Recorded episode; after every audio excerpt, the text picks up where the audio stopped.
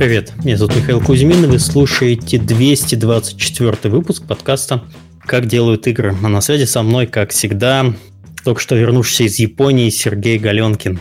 Да, коничева. А, всем привет. У нас сегодня будет очень интересный выпуск, потому что мы пригласили специалистов разрабатывающих блокчейн игры. Э, мы эту тему долго не хотели поднимать, потому что вокруг нее был очень нездоровый ажиотаж, и было слишком много желающих.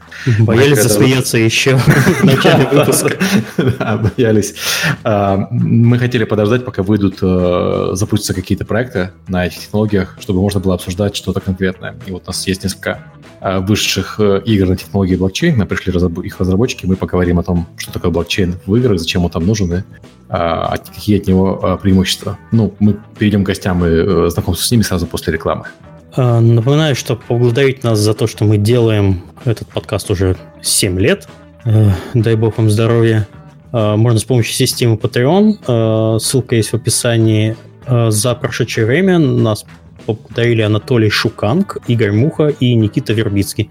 Спасибо вам большое, а также всем тем, кто продолжает это делать уже много лет на регулярной основе. К сожалению, у нас отвалился коммерческий платный YouTube, потому что Google почему-то так решил, что мы где-то случайно каким-то образом э, воруем контент. Может, мы и не сами подкаст ведем с Сергеем, а все это, все это неправда. На самом деле мы скачиваем его из интернета и выкладываем на YouTube. Да, вот, вот видимо, так. У меня, мне, у меня не удалось их убедить. Я писал в техподдержку, но вы же знаете, что такое писать в техподдержку Гугла. Там тебе отвечают шаблонными, странными, пространными сообщениями. А, к сожалению, эта проблема не решилась. Секрет, как э, сделать, чтобы поддержка Гугла написала тебе, выпустить игру без Google Play. Так, так, так. А может быть, Серега должен писать? Ну ладно, хорошо. В следующий раз ты им напишешь. Ну, в общем, прощай э, смайлики на Ютубе, прощай подписка. Мы помним, скорбим. А, а, также напоминаем, что наш подкаст выходит при поддержке нашего генерального спонсора компании PlayX. PlayX выходит в топ-10, э, выходит, входит в топ-10 разработчиков Господи. Э, входит в топ-10 разработчиков мобильных игр в мире. Сейчас компания открыта, компания продюсер. На этой позиции вы будете контролировать процессы разработки, развивать проекты с точки зрения геймдизайна, а также разрабатывать и оценивать концепции ключевых э, фичей. Если вы хорошо знаете рынок мобильных фри-то-плей игр и имеете портфолио выпущенных проектов, заходите на job.playx.com Э, находите вакансию продюсер и отправляйте свое резюме. Еще раз, job.playx.com. А, подкаст выходит при поддержке Apodil. Apodil – это платформа для грамотной монетизации мобильных приложений. Apodil помогает разработчикам встраивать рекламу, анализировать эффективность и получать максимум дохода. Через единый SDK Apodil дает доступ более чем 35 рекламным сетям. Он автоматически подбирает самую выгодную для разработчика рекламу в режиме реального времени, чтобы вы могли полностью сосредоточиться на создании классных игр, а не на их монетизации. А, подкаст выходит также при поддержке Корона. Корона – это кроссплатформенный движок для быстрого создания 2D-игр и приложений. С ним вы сможете легко и быстро создавать качественные игры и приложения для всех самых популярных платформ. В Корона нет скрытых платежей, отчислений и роялти. Независимо от того, как много человек у вас в команде и сколько игр вы выпустили, вам никогда не придется платить за базовый функционал платформы. Корона не только движок, но и сильное сообщество. Понятная документация, более 500 тысяч разработчиков и живой форум. Создавай игры вместе с Корона. Это легко, быстро и бесплатно. Подробности на сайте coronalabs.com. А подкаст выходит при поддержке Завод Games. Завод Games – московская студия разработки игр. Сейчас команда ищет опытного игрового аналитика. Подробности на сайте завод.games. Еще раз, завод.games. Серега, пора устраиваться, ты у нас опытный игровой аналитик. А, может быть, а, надо уточнить, может быть, игровой диванный аналитик, от таких у нас в Твиттере прям полный Твиттер. Тут недавно... А, да, можно прерваться немного. Sony-то, Sony, Sony, да. Fortnite, ух, диванные аналитики-то как полетели. Диван аналитики было, было смешно, учитывая, что когда диван аналитик писал этот твит, мы уже знали, что они что решение, решение достигнуто. Диванные аналитики продолжали жечь. Это было забавно. Вот я думаю, почему Серега все время улыбается. Он читает твиттер и видит там всякие аналитические статьи. Ладно, хорошо. А также наш подкаст выходит при поддержке нашего совершенно недавно появившегося спонсора только в этом сезоне компании Game Insight. Game Insight — это крупнейший разработчик мобильных игр с офисами по всей Европе, а также СНГ и Прибалтике. Game Insight — это лучшие хардкорные игры, Tycoon и хидены с суммарной аудиторией более 350 миллионов игроков. Также это крутейшая компания R&D, получающая доступ ко всем топовым технологиям и возможностям разработки. Мы не стоим на месте, все время пробуем себя в новых жанрах. Go к нам пилить крутое. Пиши на dreamjob.sobakagameinsight.com или смотри, что у нас есть интересного по хэштегу GoGameInsight.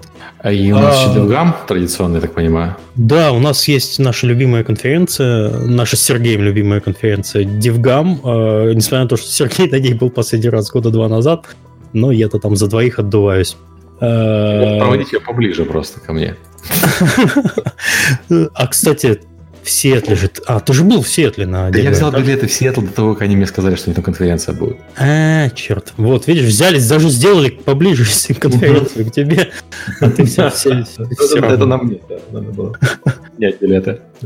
А, итак, еще раз. Конференция DevGam снова пройдет в Минске 15-16 ноября. Ожидается до 2000 профессионалов игровой индустрии. Спешите до 3 октября. Внимание, 3 октября это уже следующая неделя.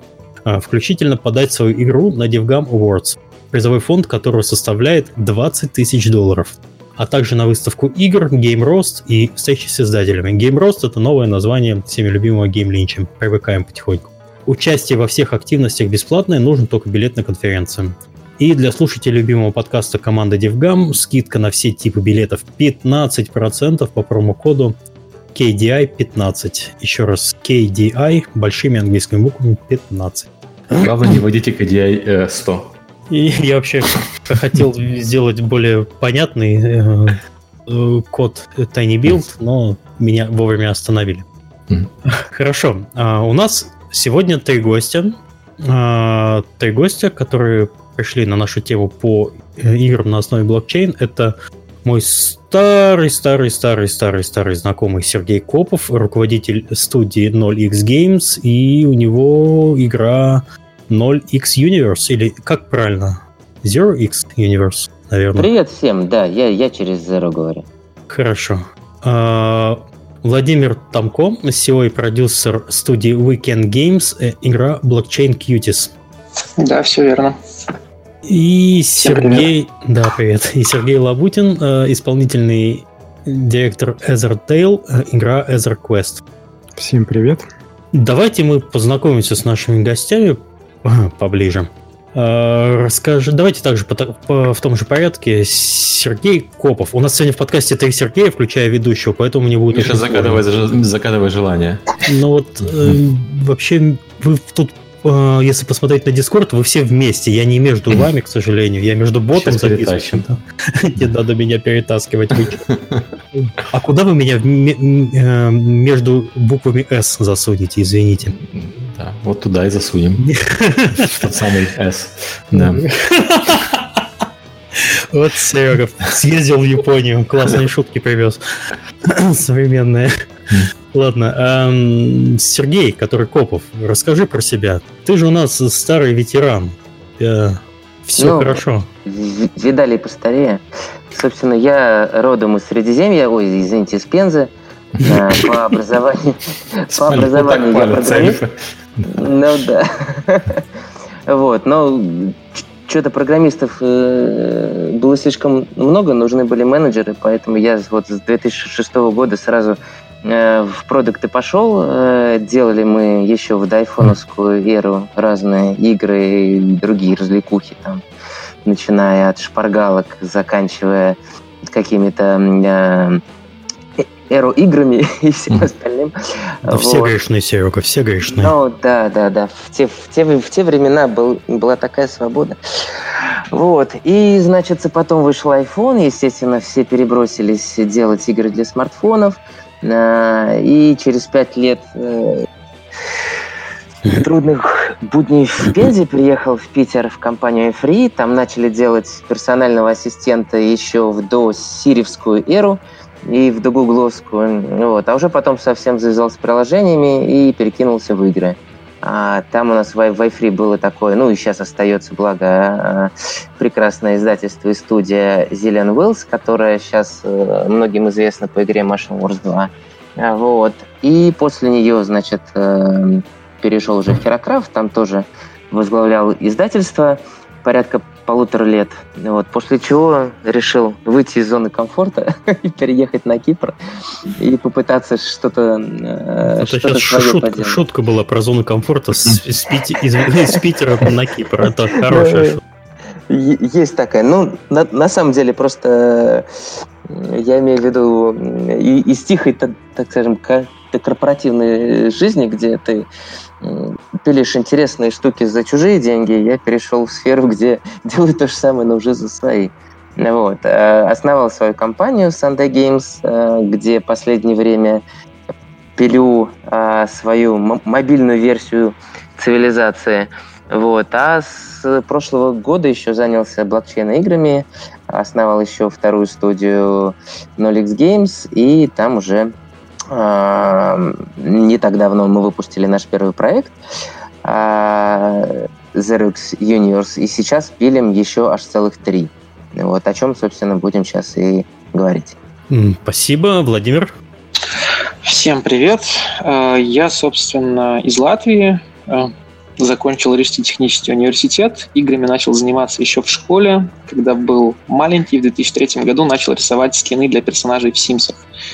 Потом в 2004 году начал играть в Neverwinter Nights, мне очень понравилось, я узнал, что там есть тулсет, и можно делать свои собственные миры. И вот с 2005 по 2011 год я держал шарт, э, один из самых красивых в Рунете Nameless Lands, рисовал там огромное количество локаций, придумал персонажей, писал сеттинг, у меня там за все время поиграло больше полутора тысяч человек. И в 2011 году я решил, что из такого хобби, из э, инди, да причем на чужой игре, надо бы переходить во что-то свое. Я пошел работать в латвийскую компанию Amber Games, которая занималась разработкой браузерных в основном стратегий. У них был э, флагманский проект, который довольно плохо выглядел, но хорошо зарабатывал. Он назывался 1100 AD, то есть как бы 12 век, и я пошел туда геймдизайнером. Э, три года я отработал в Amber Games, увеличивал э, месячные чеки которые мы получали, полностью видоизменил игру. Мне как бы с детства нравятся стратегии. Я в основном играл в Age of Empires, в StarCraft, э, в Total War, поэтому эта тема была близка. И вот через три года после работы в Amber Games я решил, что надо идти дальше. Я видел, как все происходит со стороны разработчика. Но помимо разработчика на рынке присутствуют и платформы. И я решил, что надо бы посмотреть, как вообще все происходит со стороны платформы. Я пошел работать в Одноклассники игровым продюсером. Там я, собственно, помогал э, другим э, проектам, которые уже хорошо зарабатывают деньги, увеличивать свою прибыль, анализировал, писал там большие отчеты на 60-70 страниц, как, в каком порядке, что нужно сделать, чтобы игра приносила больше денег. А, в 2015, Конечно, их читали, потому что они были как бы исключительно для клиента, то есть они не публичные были. Клиент приходил, мы там условно подписывались с ним, что он выполняет наши условия, и мы тогда, используя все, э, все данные у одноклассников, как бы там записывается вообще абсолютно все, каждый чих, так что можно очень хорошо проанализировать, э, где, в каком случае, что лучше делать, чтобы было больше денег. Там вообще один из э, девизов одноклассников — это «так больше денег», когда спрашивают, зачем это делать. Поэтому, э, да, исходя как бы из этого постулата, мы и работали. И в 2015 году я э, занимался своим собственным проектом, как бы как сайт-проект в свободное время. Это была биржа рекламы в Instagram, Instead.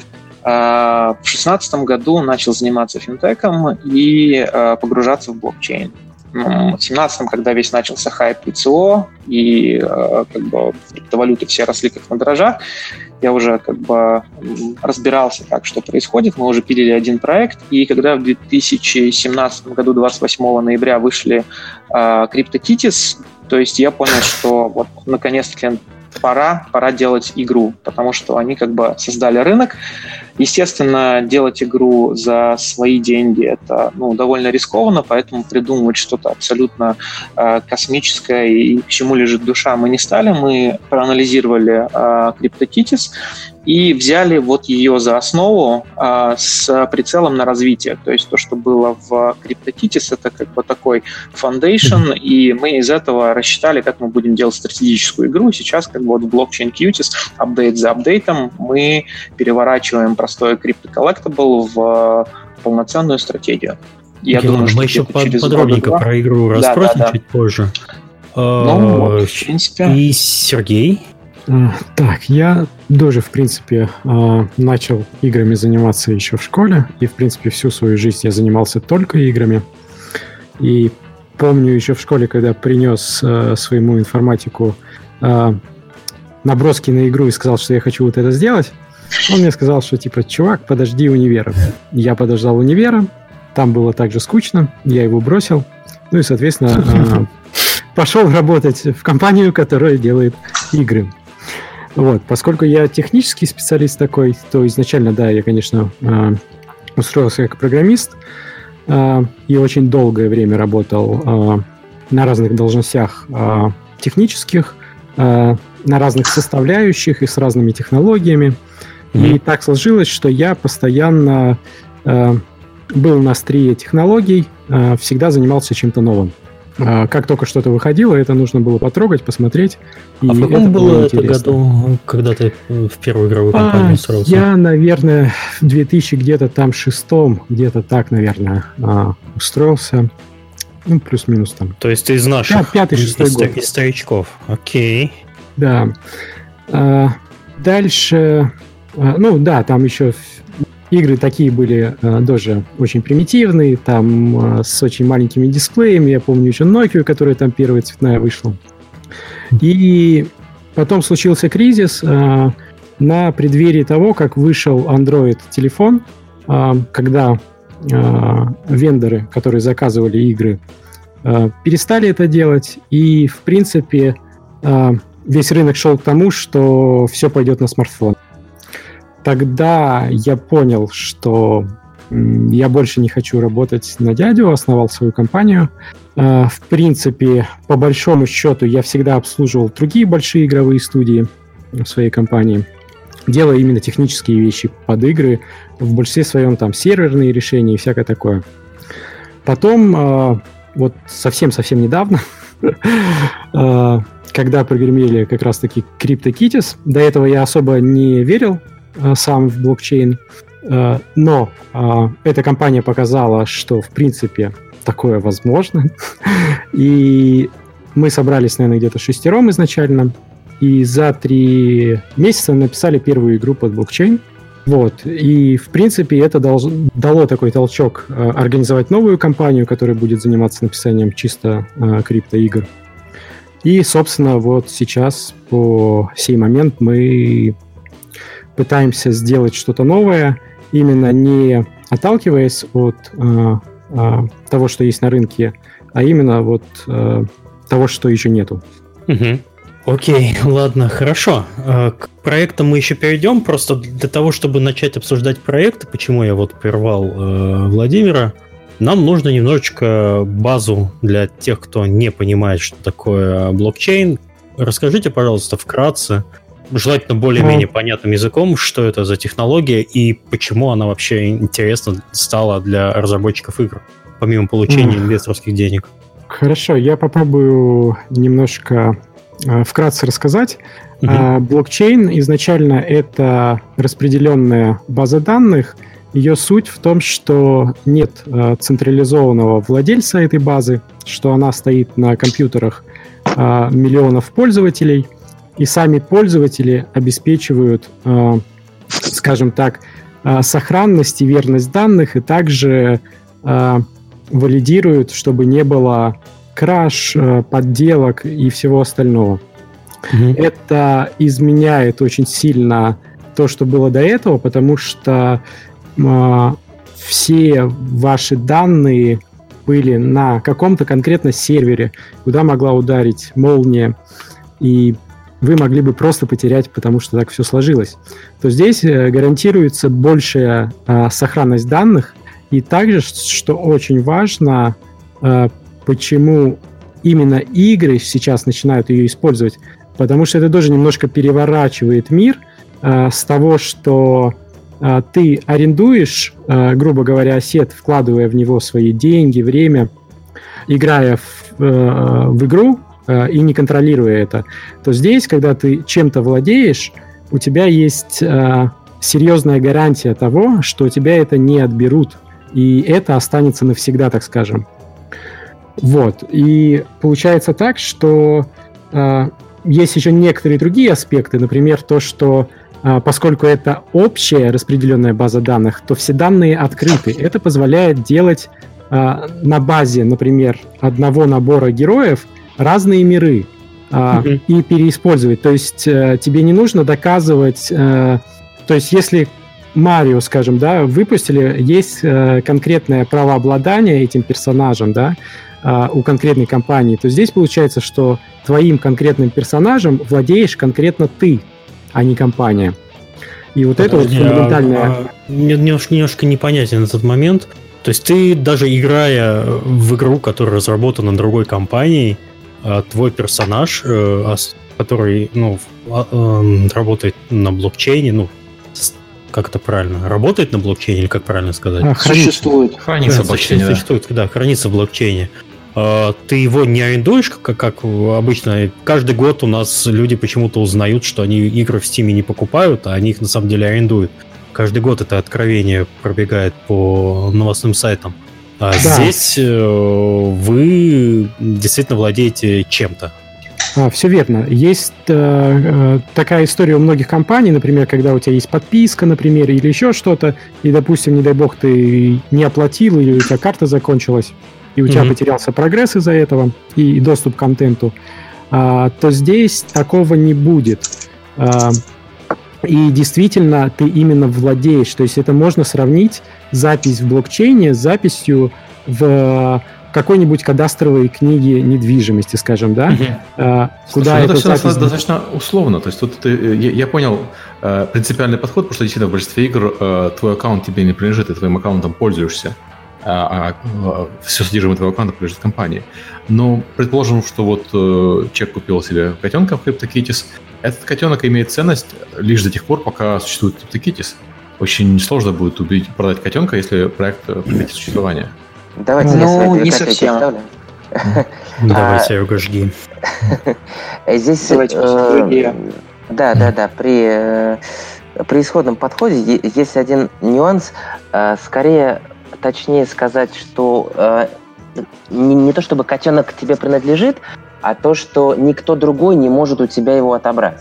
То есть даже разработчик не имеет права влезть в эту базу данных и сказать, что вот эта вот э, э, рыжая прекрасная штука, она перестала тебе принадлежать, а она принадлежит кому-то еще. Но, но, но действительно верно, если вдруг э, разработчик решит закрыть игру, обычно он это может сделать и с единственным нюансом, что никому это, конечно, не нужно. Самое главное, что э, внести изменения в записи о владении не может никто вообще. И, и это основа. Да, и я тоже хочу кое-что добавить. Э, если мы уже заговорили о CryptoKitties, как первой игре, которая, в принципе, сделала рынок... Ты продолжаешь говорить CryptoKitties они... вместо CryptoKitties. Это намеренно? Нет, просто... я говорю криптотитис. Может быть, меня не очень хорошо слышно из-за Bluetooth гарнитура, но произношу я правильно. В общем, они сейчас, а, ну, как сейчас, месяца два тому назад запустили такой проект, который называется Titiverse, э, который разрешает использовать их ассеты, в принципе, их токены, которые, как э, Сергей Галентин сказал, э, в принципе, в рамках CryptoKitties больше нигде не нужны, в других играх. То есть есть игры на базе CryptoKitties, где вы можете, допустим, посадить вашего котенка в машину и кататься на перегонки с другими игроками, а, у которых тоже есть свои котята. Есть э, другие блокчейн-проекты, которые пытаются проверять наличие э, криптокитисов у тебя на кошельке и сразу, допустим, давать аналогичных существ в своей игре. Но, конечно, по большому счету постулат то, что э, децентрализация, она условна, потому что если игра загибается, то ты с этим токеном ничего больше не сделаешь. Но э, она все равно, скажем так, больше и лучше, чем в обычных играх, потому что по крайней мере, когда игра начинает загибаться по каким-то признакам, ты еще можешь с этим твоим собственным ассетом, который у тебя находится на кошельке, который даже если overpowered, его никто не может запачить, э, сделать что-то, подарить кому-то, продать. Э, существуют э, внешние рынки, с которыми каждая блокчейн-игра должна считаться. Поскольку э, ассет у тебя на кошельке находится, то ты его можешь без э, ведома разработчика продавать, дарить, делать с ним что хочешь. И он это как бы должен учитывать. И вот это очень-очень важный момент, а, которого нету сразу такой вопрос. Игр. А игра обязана взаимодействовать с внешними биржами? Да, потому что она не может этого не делать. Кошельки используются Почему? обычно эфировые. Ну, потому что mm. э, на данный момент, если мы говорим как бы про существующие игры на эфире, то э, все вот эти вот криптокоты, это ERC-721 или ERC-1155 токены, non-fungible, э, которые можно хранить на любом, э, ну, не на любом, но на большинстве современных популярных кошельков эфира. Соответственно, их можно передавать точно так же, как и любые токены. И с этим ничего не может поделать. А поскольку такая функция присутствует, то сразу же появились как бы децентрализованные NFT-биржи, которые разрешают как раз э, продавать э, вот эти вот ассеты, допустим, с более низкой процентной ставкой. CryptoKitties берут за любую транзакцию в рамках своей экосистемы 3,75%, а какой-нибудь OpenSea берет, допустим, 2%. И, соответственно, если на OpenSea появляется много желающих купить этих котов, как это было в декабре, то большинство сделок происходит там, потому что там дешевле. Мне, мне кажется, ты пуляешь ничего не может сделать. терминами, еще, ну, как бы, не, не рассказав аудитории. Да, да, да, извините. Значит, NFT — это non-fungible uh, токен. То есть это вот как будто, если взять 2 доллара, по большому счету валюта, она как бы fungible, каждый доллар равен одному доллару. А если бы она была non-fungible, то каждый доллар был бы уникален. Это все равно, что там, допустим, у Франклина на сотовой бумажке где-то борода пририсована, где-то усики, где-то брови, и они как бы номиналом все в 100 долларов, но все разные, все со своей историей. Вот э, CryptoKitties и, и любые ERC-721 токены — это вот то же самое. ERC ну, слушайте, 721 я, это стандарт. Заслушался. Я заслушался Владимир. Если бы я был инвестором, я прямо сейчас деньги бы ему давал. Просто. Хорошо. Ну, подожди. Э, я, я понимаю, скажем так, я понимаю, в чем э, интересность э, распределенной базы данных, я понимаю, в чем интересность э, концепции, когда предметы в игре принадлежат э, игроку. Это не, не, не, э, блокчейн для этого не нужен, в принципе, были варианты господи, Project Entropia, например. Там тоже предметы в игре принадлежали игроку э, законодательно. То есть э, это был чисто, у них был другой EULA вот, в сравнении с э, классическими играми. Я понимаю, в чем э, преимущество.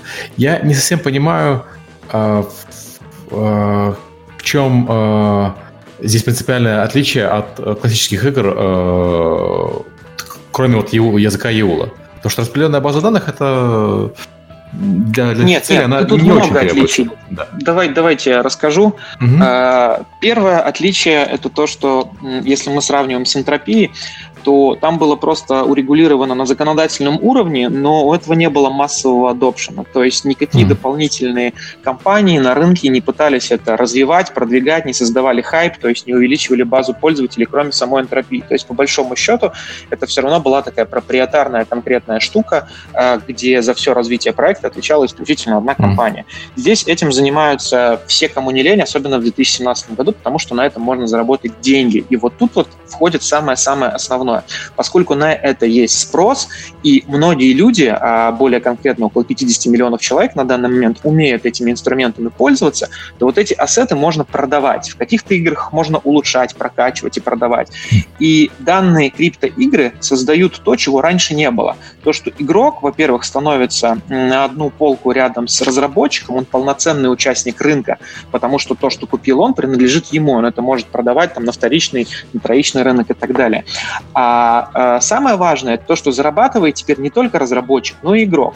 Игроки, допустим, стараются, вот как, как, как было в январе, когда после CryptoKitties, как э, грибы из-под дождя э, начали появляться крипто пишите любое слово проекта, и все были как бы копии э, крипто, ну, криптокотов так или иначе, то вот были целые скауты, которые сидели, смотрели за маркетинговыми компаниями э, той или иной игры и выбирали, в какую им входить, раскачивали рынок, то есть делали pump and dump стандартный э, биржевой. То, что игрокам обычно вообще не было знакомо. Это тем трейдерам, которые на бирже слишком много терминов, давай простым, что ли, языком. А то люди нас Ну, самым простым языком это то, что э, можно было эм, форсированно заработать деньги, создавая для этого мини-экосистему в рамках только что появляющейся игры. Залетать, когда она открывалась, раскачивать рынок, выливая большое количество своих собственных средств.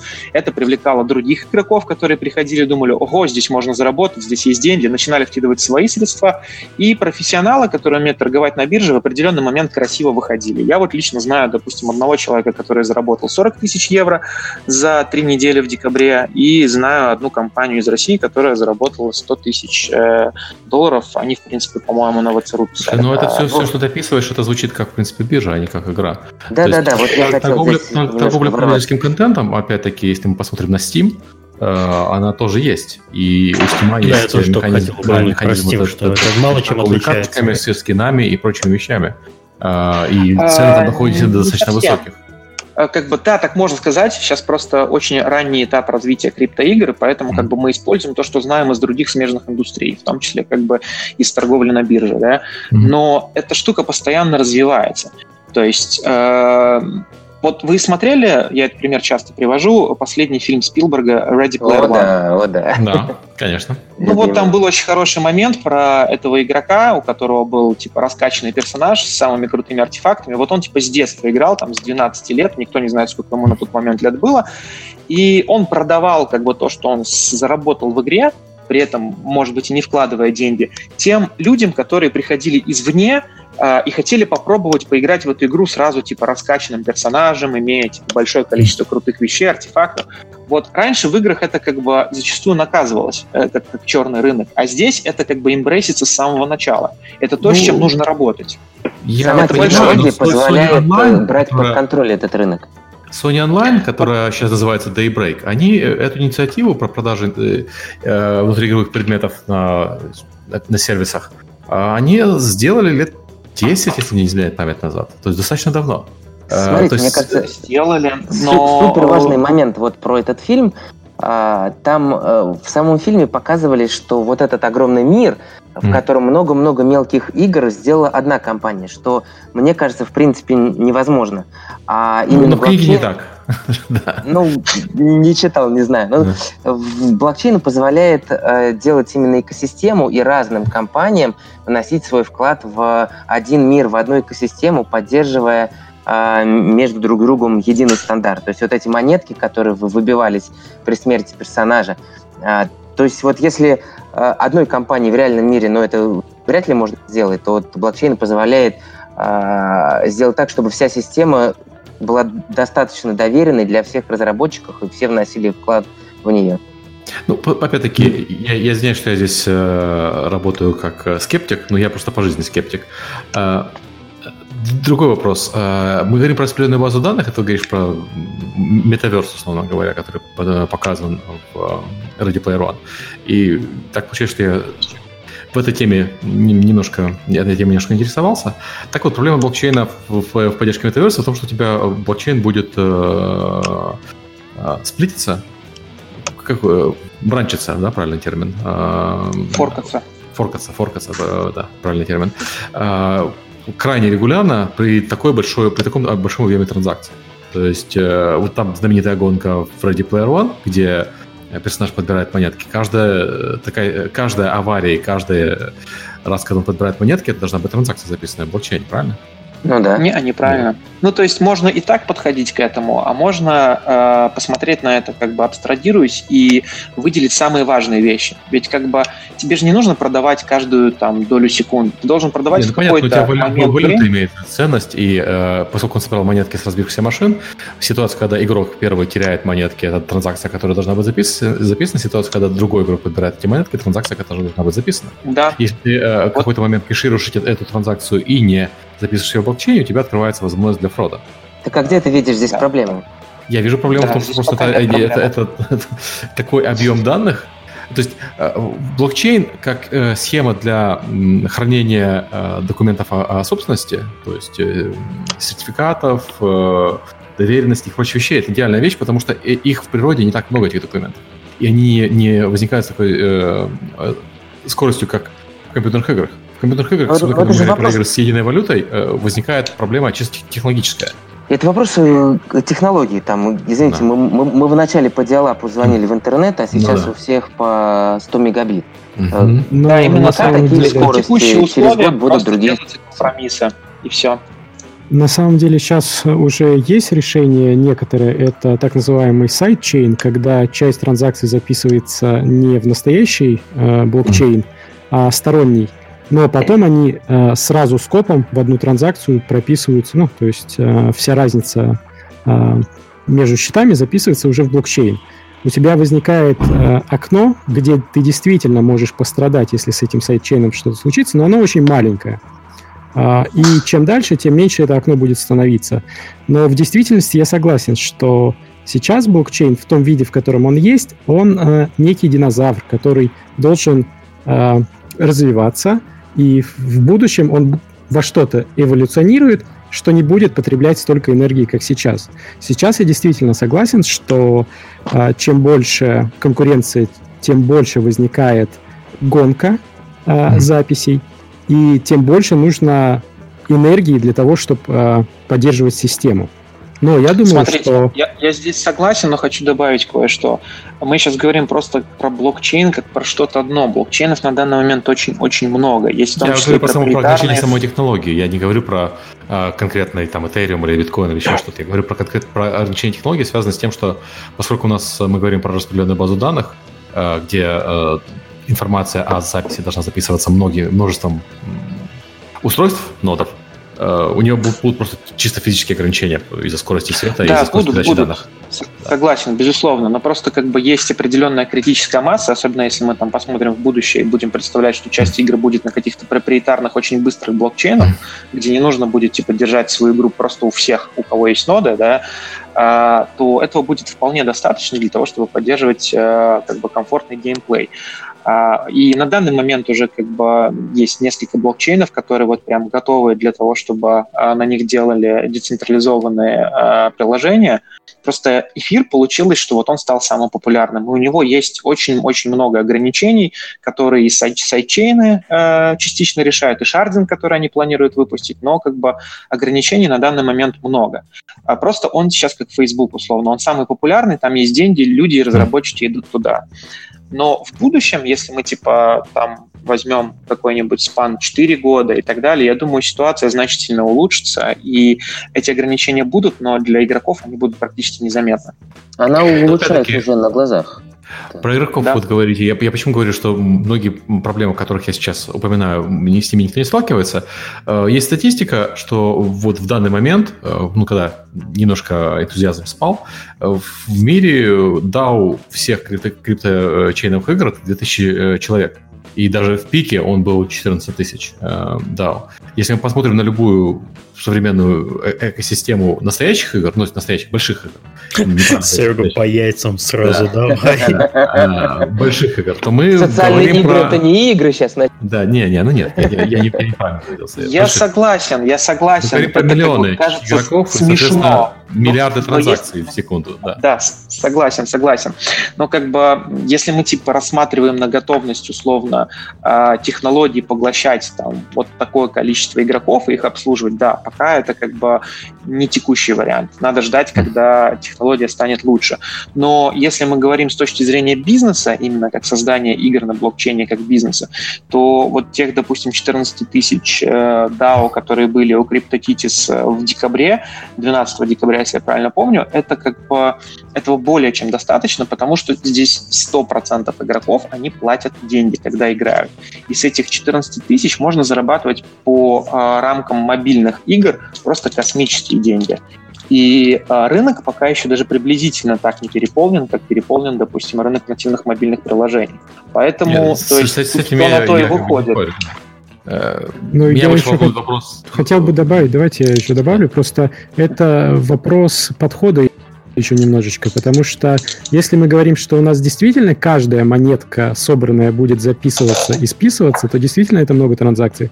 Но предположим, что мы играем в Марио, и нам достаточно записывать только когда мы прошли уровень, разницу монет, которую мы собрали там на этом уровне или потеряли, то в этом случае э, мы уже не генерируем такое количество транзакций, но при этом все еще сохраняем э, то, что да, я могу там потерять за последние 15 минут что-то, но все еще э, все состояние блокчейна, мне гарантирует, что я не потеряю и больше. мои последние две копейки... Зависит, это вот- зависит от э, структуры игры. То есть я согласен, что в некоторых играх можно делать по итогам сессии, но чем реже ты э, делаешь транзакции, чем больше ты кэшируешь, тем выше, выше вероятность абьюза. В э, транзакциях, когда мы говорим, что там э, котенок э, стоил чуть ли не 40 баксов в среднем, сейчас, конечно, упали там чуть до до 5 баксов, все равно это вполне ощутимые реальные деньги. Э, Люди будут абьюзить систему, если есть возможность абьюзить систему через такие вещи. Давайте вспомним экраны мобильных телефонов вот там 10 лет назад. Ну, то есть, э, мне кажется, все, все апелляции к скорости и технологии, это все, ну, вот как бы прекрасная иллюстрация. Технологии растут, экраны шире, больше, процессоры увеличиваются. Это все эволюция, которая уже в э, ощутимой ближайшей перспективе эти все проблемы решит. Здесь, мне кажется, ну, сильно интереснее именно э, на какие новые возможности блокчейн приносит в, игры, мне кажется, лучше сосредоточиться на этом, нежели чем на, на технике вопроса и на скорости транзакции. Ну, ну come on. Не, ну, Сергей, ну это ты же визионерством занимаешься. Это такое себе. Так а мы, а мы находимся в той точке, когда именно этим и, и- и стоит заниматься. Все же понимали в те времена, когда мы э, ви- видели 10 кадров в секунду там на Nokia 3310, что через два года это все догонит и и обгонит текущий ПК. Ну, разве у вас есть в этом сомнение, что скорость транзакции сейчас с текущих, там, не знаю, тысячи в секунду увеличится там, на Ну, у Ethereum вообще транзакция, э, там, по-моему, вообще захардкоджена чуть не 15 секунд. Да, да, да, да, да. Да, но шардинг это решит. Как бы там будет все намного лучше. Я хочу добавить то, что э, на данный момент на самом деле все, о чем мы говорим, это вопрос восприятия и контекста. То есть э, мы сейчас пытаемся сравнить э, блокчейн-игры, которые очень примитивны на данный момент относительно игр на ПК, игр на нативных мобильных, э, ну, нативных мобильных игр, А, но у них есть своя аудитория. Есть люди, которые, допустим, любят играть на работе, их очень много, там офисные сотрудники, и э, им, допустим, нравится э, еще и зарабатывать деньги, делая это. И они это будут делать. Так же, как, допустим, когда появились флеш-игры, э, там всякие Time Zero нашли свою аудиторию и получили, ну, в рамках своей ниши очень большой awareness. Люди играли, было большое комьюнити, команда, которая разрабатывала проект, хорошо зарабатывала. Так и здесь. Все начинается с чего-то как бы очень контекстного, перед тем, как стать супер-супер массовым. И просто, ну, сейчас те, кто в индустрии уже находится довольно давно, вот как мы все здесь э, в этом замечательном подкасте, э, они понимают, что рынки это развиваются по большому счету, ну, спиралевидно. Понятно, какой будет следующий шаг, примерно понятно, приблизительно. Если ты видел предыдущие витки развития, допустим, там социальные игры, нативные мобильные игры, ты понимал, как все это происходит, как типа деньги привлекают деньги, и сейчас нужно просто идти по вот этой вот самой спиральной дорожке и чуть-чуть э, предупреждать, э, предвосхищать то, что будет выходить. И э, там, где есть деньги, есть спрос, э, туда заходят интересные и великие умы, пытаются как бы улучшить вот всю эту среду. Здесь будет происходить то же самое, покуда есть деньги. Мне вот понравилось, как Владимир немножко переключил внимание на аудиторию. А кто вообще вот эти люди? Ты упомянул офисных сотрудников, которые должны на работе вместо того, чтобы работать, играть в блокчейн-игры. А вот в кого вы целитесь? Кто ваша аудитория? Возможно, здесь стоит немножко рассказать про ваш проект перед этим делом. Вот, эм, Да, что давайте за да, я, что наверное, за сеттинг, начну. э, на кого вы целитесь. Давай, начинай. А, Я расскажу вначале вообще в целом про текущую аудиторию, потому что она у всех одинаковая, она очень маленькая. Значит, э, если мы берем вообще все люди, всех людей, у кого есть э, какой-то кошелек блок, ну, на биткоине, допустим, на эфире, Мгм. там, на iOS и так далее, их порядка 50 миллионов человек, чуть больше. Это вообще вот максимальный аутрич, который сейчас можно сделать. Если мы говорим про э, кошельки, у которых есть какие-то игровые токены, то как Tokenize Game сделала исследование, их выяснилось немного, порядка 70 тысяч. Это вот реальные люди, на которых даже не люди, это именно кошельки. У некоторых людей может быть по несколько кошельков, на которые все игры на эфириуме на данный момент пытаются как-то аутричиться. И по большому счету у текущих игр, которые есть вот э, на данный момент в топах, у них аудитория там, ну, порядка тысяча это вообще в топе, а так, ну, где-то 200-300 человек. И это одни и те же люди, по большому счету, это мужчины в основном возраста от 25 до где-то 40 лет. Самый основной костяк это 27-34. По странам это Штаты, Китай, Россия и э, последнее время начинают заходить Индия и Бразилия. А это какой-то, а, извиняюсь, открытый отчет? Еще раз можешь? Нет, это типа кулуарные как бы а, данные, общаясь ага. с командами, потому что их, ну, нас на рынке не так много на данный момент. А еще раз можешь сказать название компании, которая этот отчет делала? Ну, и исследовала или а, это? Это Tokenized Games, это даже не то, что компания, так ресурс называется, tokenized.games. А, Они окей. типа про- просто считали количество э, NFT, это non-fungible токенов, на кошельках эфира. И посчитали, что их было в пик, когда криптокоты вот имели э, там 14 DAO, э, порядка 70 тысяч, и с того момента рынок вот именно эфировый, э, он ну, не вырос. То есть часть эм, этой аудитории, она на данный момент даже как бы недоступна, потому что кому-то CryptoKitties не понравились. Они попробовали, купили, не смогли заработать или их там как-то обманули, и эти люди для себя решили, что, допустим, блокчейн-игры на данный момент не для них. То есть э, реальный сегмент, он уже. Сейчас появилось, э, э, появились игры на iOS, и там они показывают ну, как бы по 1000 DAO, то есть мы сейчас ну, тоже в эту сторону смотрим, работаем, но конкретно про пользователей, которые сидят на iOS, я вот сказать еще не могу. Но что интересно, в основном это, ну, вот по нашей игре, допустим, и то, что мне рассказывали другие, это по большей э, части десктопные юзеры, у нас их 67%. Э, в основном это мужчины, то есть женщин вообще очень мало, э, меньше 5%. И э, самые такие общительные, самый косяк это все же пользователи из Штатов. Э, что интересно, э, это в основном трейдеры. То есть как бы это не те люди, которые э, играют в игры, чтобы получить какой-то фан. Многие из них пришли именно из мира криптовалют, из мира трейдинга. Они э, восприняли игры, похожие на CryptoKitties, как э, мини-биржа э, которые существуют в каком-то коротком промежутке времени, где можно сделать сверхприбыли, если ты быстро зайдешь и правильно все сделаешь. Есть игры уже, не игры, игроки уже начинают появляться, которые получают удовольствие, играя в подобные игры. То есть, то есть Они это объединяют... коровая аудитория, это все-таки трейдеры пока еще? Да, пока еще да. Но я вот хочу сказать, допустим, по нашей игре, что где-то с июля месяца уже начинает э, происходить заметный шифт, э, даже не шифт, обучение вот этих игроков, которые раньше, может быть, и не играли в игры, или они считали, что это классно, но когда появился аспект возможности зарабатывания денег, они становятся, вот многие взрослые люди, которые в игры раньше не играли, игроками, потому что они здесь и деньги зарабатывают, и как бы связи социальные получают с какими-то людьми, и как бы половыми органами мерятся, у кого длиннее, и э, получают удовольствие, эмоции, потому что игры это как бы в первую очередь про эмоции, это самый важный угу. э, Хорошо, а вот момент. Blockchain Cuties, ваша игра, что-нибудь про нее можешь рассказать? Как бы ты ее а, описал да. вкратце? Ну, э, вкратце, э, у нас э, можно делать все полностью, что можно делать в CryptoKitties. Помимо этого, каждый ассет, он может быть на данный момент пяти раз. Вот у Китис только коты, у нас коты, собаки, ящерицы, медведи, лисицы, сейчас еще ежиков делаем. Каждый раз дает бонусы.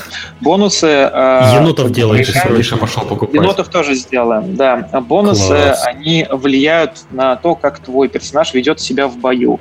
И у каждого на блокчейне есть геном уникальный. Геном э, позволяет тебе, ну, как бы строит у каждого персонажа атрибуты, и атрибуты у нас тоже дают различные бонусы. То есть, как бы с точки зрения меты э, и собирания персонажей у нас можно составлять разные армии, причем под различные задачи. Все бои происходят в различных локациях, они отсортированы там по уровню сложности, начиная от новичков и кончая самыми папками, и в каждой локации выпадают вещи. То есть э, у нас можно одевать вот этих вот э, милах, и вещи, соответственно, тоже заточены под разные типы задач. В итоге все локации фармят разные-разные игроки, и разные игроки типа просыпаются в разное время, посылают цепочками своих милах, у кого-то целая армия, у нас есть люди по 600 котов, они могут там просто мешать другим фармить локацию. их пытаются выбивать, допустим, вначале кто-то пускает скаута в локацию, да, посмотреть. Котов это прокинь. Вот это вот все туда. Да, ну, в общем, и сейчас мы э, трансформируем потихоньку нашу вот э, игру, которая на, в марте, скажем так, в апреле была еще классической э, collectible game с возможностью таких казуальных бит, потихоньку в стратегию. То есть мы будем создавать контент, который разрешит вот этим вот людям, у кого есть по 600 котов, распределять этих котов, там, чтобы, допустим, медведи работали в каких-то шахтах, чтобы коты там э, пытались ходить на приключения, выбивать определенные вещи. Э, то есть мы делаем из этого стратегию стратегию. Мы могли mm-hmm. бы э, сделать что-то совсем другое, но как бы было, честно, страшновато, потому что CryptoKitties показали, что, во-первых, ну, что они сделали очень правильно. Они э, взяли самые понятные вещи. Во-первых, э, коты. В интернете все любят котов. Во-вторых, как бы collectibles — это, по сути, как обмен фантиками. Это понятно любому человеку, любому, ну, бартер э, понятен любому человеку из любой страны. И они совместили вот эти вот как бы э, две вещи, плюс создали момент scarcity, э, то, что какие-то более редкие, какие-то более частые, и людям это понравилось. Вот мы решили это тоже взять за основу и на базе этого сделать что-то более как бы сложное, но в долгострой. То есть большинство игр сейчас э, запускается, чтобы просуществовать 2-3 месяца, заработать какое-то количество денег на преселе и уйти делать новую игру. То есть вот мы, когда начинали в апреле, в апреле у нас был запуск игры, там с нами условно бежало там в гонке за топ-5, может быть, э, порядка 20 игр. Сейчас из них осталось хорошо, если там 2-3. И многие mm-hmm. красивые уже игры, э, которые выходили вот типа Yetaha Town, э, они тоже начинают делать новые игры, а в их текущей игре которая была именно создана под существующую трейдерскую аудиторию, аудитория сейчас падает. Люди как бы присытились. Мы сразу делали не на текущую, а на будущую, когда вот э, э, трейдеры станут игроками, чтобы у нас был долгий ретеншн, долгий геймплей, и игра постоянно развивалась. Ну, вот Хорошо, спасибо. Э, можно еще коллеги выскажутся про свои проекты? Сергей, я слышу, ты там теребишь микрофон. Который, Сергей, я? Копов, Копов. Смотрите, у нас Э, история какая? Мы посмотрели на целевую аудиторию и поняли, что это э, взрослые мужики. А что любят взрослые мужики? Конечно же, космос, sci-fi и всякое остальное. Ну, но, но и мы тоже. Вот. Ну и чем лучше владеть, э, если хоть как-то пытаться конкурироваться с котами, конечно же, масштабами целыми планетами. Вот. Поэтому мы, мы стали э, пытаться делать свое, значит, э, 4X, там, if онлайн и все остальное, э, начиная, конечно, с э, простого. А, то есть основа у нас это планеты, пользователи владеют планетами, но это не, не просто условно котики, которые ничего больше не умеют делать. У нас планеты добывают ресурсы. На эти ресурсы игроки могут строить звездолеты. И эти звездолеты отправляют бороди... бороздить галактику. Э, галактика у нас там целая mm-hmm. карта, поделенная на сектора. Они между ними перемещаются и ищут, собственно, новые планеты. Вот. И смыслом это все наполняется еще за счет того, что игроки могут найти самые редкие легендарные планеты, которые имеют свою историю, и эта история именно уже с, э, наполняет игру смыслом. Там есть персонажи, там есть сюжет. У нас буквально целая книга написана, разбитая на эти все кусочки. И э, изначально нашим замыслом было то, что игроки будут охотиться за легендарными планетами, получать эти истории, э, достраивать как бы сюжет, откуда есть пошло человечество, и в итоге они разгадав там шифры и тайны, смогут найти э, самую главную спрятанную планету, которую э, там инопланетяне условно построили. Вот. И, и дальше мы уже тоже планировали на обновление. И, и, и вот то, что и, из того, что мы уже анонсировали, мы будем делать э, аналог кланов. То есть у нас будут корпорации, это, мне кажется, отдельная большая тема, то, какие социальные модели взаимодействия можно строить на основе блокчейна. Вот. И эти корпорации, они смогут друг, друг с другом воевать э, на, э, конкурируя по контролю над секторами, а если корпорация владеет сектором, то она получает значительный процент от всех э, сделок купли-продажи в этом секторе. И более того, они смогут находить черные дыры, которые будут открывать им пути в новые галактики, и уже в новых галактиках там будет все самое со сочное, интересное, и дальше сюжет будет развиваться. Но вот это я, я пока еще не готов рассказывать. А, Сергей, а. возможно, ты не ответил, либо я прошляпил. Давай повтори. А на, как, на каких платформах играется? А, мы пока начали с эфира, вот, но мы не, еще... не, не, платформа, это в смысле, это браузер, это... А, да, да, да, мы начали, да, мы, э, как и все, начали с браузера, но сейчас у нас прямо на самой-самой финальной стадии наша мобильная версия, как бы блокчейн и игры на мобайле, это тоже отдельная тема. А, Поговорим. Да, поговорим. Вот, мы будем обязательно на mobile, а в standalone 'е, там, на ПК или где-то еще никто особенно не верит, и там эксперименты в Steam, которые сейчас есть, показывают, что аудитория там не сильно пересекается. То есть это либо браузер, либо в ближайшем будущем mobile получится? Да, да, да, да, да, пока это так. Окей, хорошо. А Сергей? Мы изначально э, действительно э, целились в аудиторию трейдеров, поскольку она была понятной. И мы сделали такую игру, где ты э, владеешь, э, ну, покупаешь изначально какого-то воина, у тебя есть несколько опций. Э, одна из опций это так, подожди, как... давай сейчас я сразу же с, с вопросом. Покупаешь? То есть это сразу же получается у тебя вход в игру, да. это покупка. В донат. Да. Сразу ну, донатишь, как э, нормальный человек, а не вот эти вот. донатишь и донатишь много. Сейчас немножко расскажу. То есть мы пошли с того, что просто собирать котиков это скучно, а нужна какая-то игра. И, соответственно, а, ты можешь своего а, воина развивать и качать по уровням. У нас там было их 25. И а, с каждым уровнем, естественно, становился сильнее, все дела.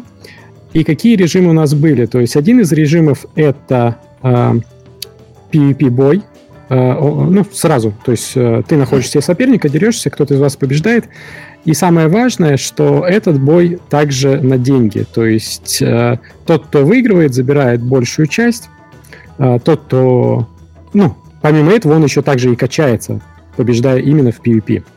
И часть от этой ставки еще шла в турнир, и э, у нас собирались достаточно большие турниры, когда э, много игроков уже на вот этот э, как бы дополнительный приз, собранный с PvP, э, могли бы сражаться э, между собой, и там уже нужно было 5 воинов поставить, и они должны были в групповом бою победить, чтобы получить большой приз какой-то. Вот. И, соответственно, у нас такая, как сказать, мини-трейдерская история, когда ты должен думать, сколько и в какого конкретно воина ты вкладываешь, потому что там были пять разных классов, и э, не всегда э, экономически целесообразно было бы там качать с, э, самый первый попавшийся тебе э, самый прости, простецкого воина. То есть там надо было себе еще найти покруче, э, чтобы он стоял. И там было три класса, там мечник, лучник и маг, да, соответственно, у них там были между собой терки. А, ну, то есть, как всегда, это камень, ножницы, бумага, да, то есть э, нету конкретного супер-класса, который бы побеждал бы всех. И, соответственно, зная, как другие игроки э, дерутся чаще какими воинами, какие комбинации этих воинов ты в турнир ставишь, э, у тебя больше или меньше шансов э, выиграть. Но это действительно такая игра, э, как покер, когда ты ставишь деньги, но в итоге ты пытаешься выиграть и остаться в плюсе. Вот. У меня и такой немножко игру... сразу вопрос, может быть, он прозвучит для вас смешно. А, то есть, а вообще существуют игры э, на блокчейне, в которых не надо никого покупать изначально? То есть, или сразу же в, у тебя есть какой-то ну, покупка, донат? А, сейчас сразу же есть... донат, Всегда. Давайте Нет, Сергей, ну... поскольку он как бы начал, пусть расскажет. Да, то есть в большинстве случаев так было. Сейчас эта ситуация немножко меняется, а, поскольку выходят а, игры и попытки переиспользовать а, другие ассеты других игр. Соответственно, это дает какую-то возможность, плюс есть аэродропы, которые позволяют получить что-то за бесплатно, но играть совсем бесплатно в блокчейне нельзя, потому что ты должен хотя бы за газ платить ну, как бы за нет, сами нет, транзакции. Меня больше интересует порог входа. Он, он существует, потому что я вот сейчас э, на вашем сайте ezerquest.com и начинается, чтобы начать играть, установите кошелек и купите а, первого воина. У меня, если да. честно, на этом э, интерес уже немножко, я бы не сказал, что угасает, а он прямо убегает. Именно а. поэтому аудитория такая небольшая, да. Есть огромный порог входа, И вот эта вся история про то, что сходу купи, она начинается почему? Потому что э, у все, кто еще не знаком с блокчейном, пока отсекаются, потому что большой порог входа, а тот, кто знаком с блокчейном, у них уже есть какое-то количество валюты, и почему бы сразу не приложить ее потратить. Вот. Но чем, чем дальше, тем больше, чем э, расширяется аудитория, тем больше э, проявляются фри-то-плейные механики, типа поиграй немного бесплатно, проникнись, пойми механику, и потом уже, если тебе понравится, плати. То есть это такой эволюционный момент. Э, Хочу даже я добавить... Я просто э, пытаюсь взять немножко концептуальный такой вопрос. Написано, ну там, ТТТ, установи кошелек, после чего вы сможете купить своего первого воина. Меня лично останавливает, останавливает вот эта концепция. Может, может быть, мне было бы проще лично, я покупаю игры. Для меня это вообще никакая проблема. Согласен. А, тут Почему нельзя том, было написать таким образом, что вы покупаете игру, и вот вам дается там первый воин? Вот это невозможно в вашей вселенной? А, нет, это во вселенной возможно, но это надо понимать, что это первый наш проект, был сделан за три месяца, и мы вышли одни из самых первых. Уже в феврале у нас был э, полностью релиз. И мы шли как э, покерная игра, да?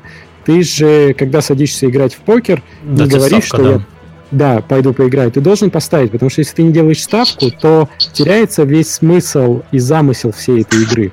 Потому что тогда все играют, э, ну, им все равно, как им играть, э, какие комбинации собирать, ну, потому что они ничем не рискуют, это как часть игры. То сейчас вот в, мы пошли по тому пути, что мы ее сделали, и переключились на новую игру. Но э, э, концептуально э, наша задумка была, что это 100% блокчейн игра, нету нигде никаких серверов, которые бы что-либо решали. И mm-hmm. одна из самых сложных технологических задач перед нами, которая стояла, это генерация а, случайного числа, чтобы не было такой ситуации, когда человек посмотрел, что он проигрывает, и отказался бы. Mm-hmm. Соответственно, в ней есть очень неудобный, опять же, для игроков дилей, когда ты отдельно ставишь и отдельно завершаешь э, бой, потому что должно какое-то время пройти. Это чисто по э, потому что у нас есть физика, э, есть течение времени и все остальное. Вот. Но мы э, концептуально хотели сделать так, чтобы никакого стороннего сервера, чтобы это было прям сто процентов. Но сейчас мы делаем игру новую Glitch Goons, которая изначально будет на... Если это была браузерка, то здесь будет мобильная игра, и она уже будет э, free-to-play. То есть это, опять же, наша концепция, посмотреть, как это получится, как получится совместить э, обычную мобильную игру с блокчейном, когда человек э, до определенного уровня может играть бесплатно, но когда он захочет играть на серьезные ставки, ну, как сказать, э, в серьезных турнирах э, участвовать, тогда ему придется э, всего скорее покупать, но я сравниваю это так же, как с обычными играми. Ты все равно донатишь. Ты не можешь в большинстве игр, если у тебя нет 9 лет игрового времени, пройти ее за бесплатно. Угу. Вот. Хорошо, и здесь я воспользуюсь мы... маленькой, извиняюсь, паузой. Мне там Сергей э, Галенкин Сергей, Сергей, Сергей машет левым глазом, что ему пора бежать. К сожалению, у него там важное совещание сейчас. Да, а у нас потому, что, да. подкаст мы перенесли на будний день, а в будние дни у меня работа. Иногда. Да, иногда. Вы переносили тогда, когда у тебя работа была иногда, а она у тебя всегда. Чем ближе к Новому году, тем тем у всех игровых компаний все плотнее и плотнее. Осень тяжелый, тяжелый срок. Они решают, в чью квартиру завозить очередные мешки денег. Квартиру, ха-ха, остров. А, ладно, спасибо всем большое. Извините, что так получилось. Э, следующий подкаст у нас выходной день, поэтому там будет попроще. Ура, минус один Сергей. Ладно, Серег, давай. До связи в следующий раз. Пока.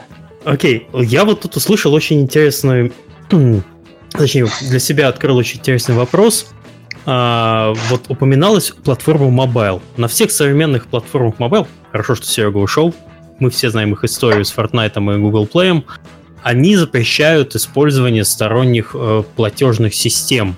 Вы так, что-то с этим я, делаете? Я здесь расскажу э, и немножко добавлю про порог входа, потому что это да. важно. И как Вы-то бы... про это уже подумали? У меня только вопросы появляются. Да. Я завелся. Всем смотрите. будет полезно.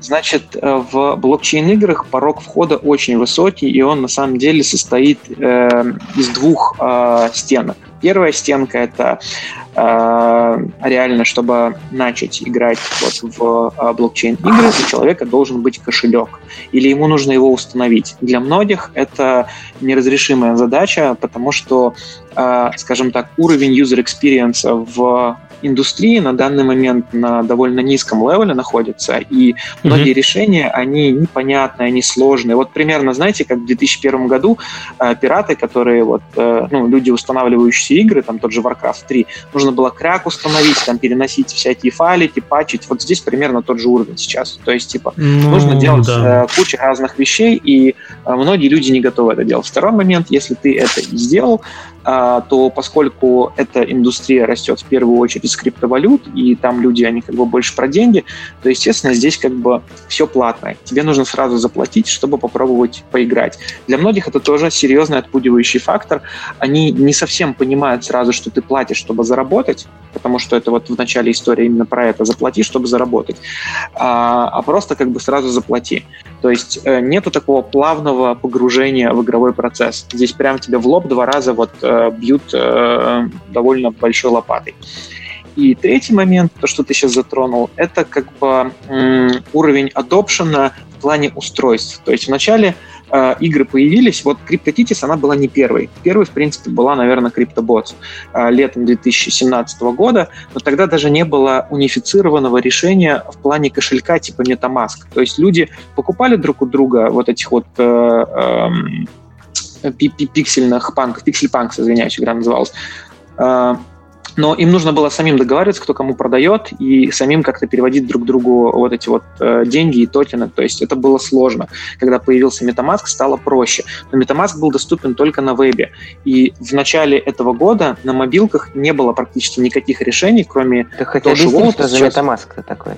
MetaMask — это э, расширение к браузерам э, Firefox, Chrome и Opera, вначале только для Firefox и для Chrome, которая э, в удобном виде позволяет тебе создать для себя э, эфировый кошелек, на котором э, и хранятся ваши денежки и ваши ассеты.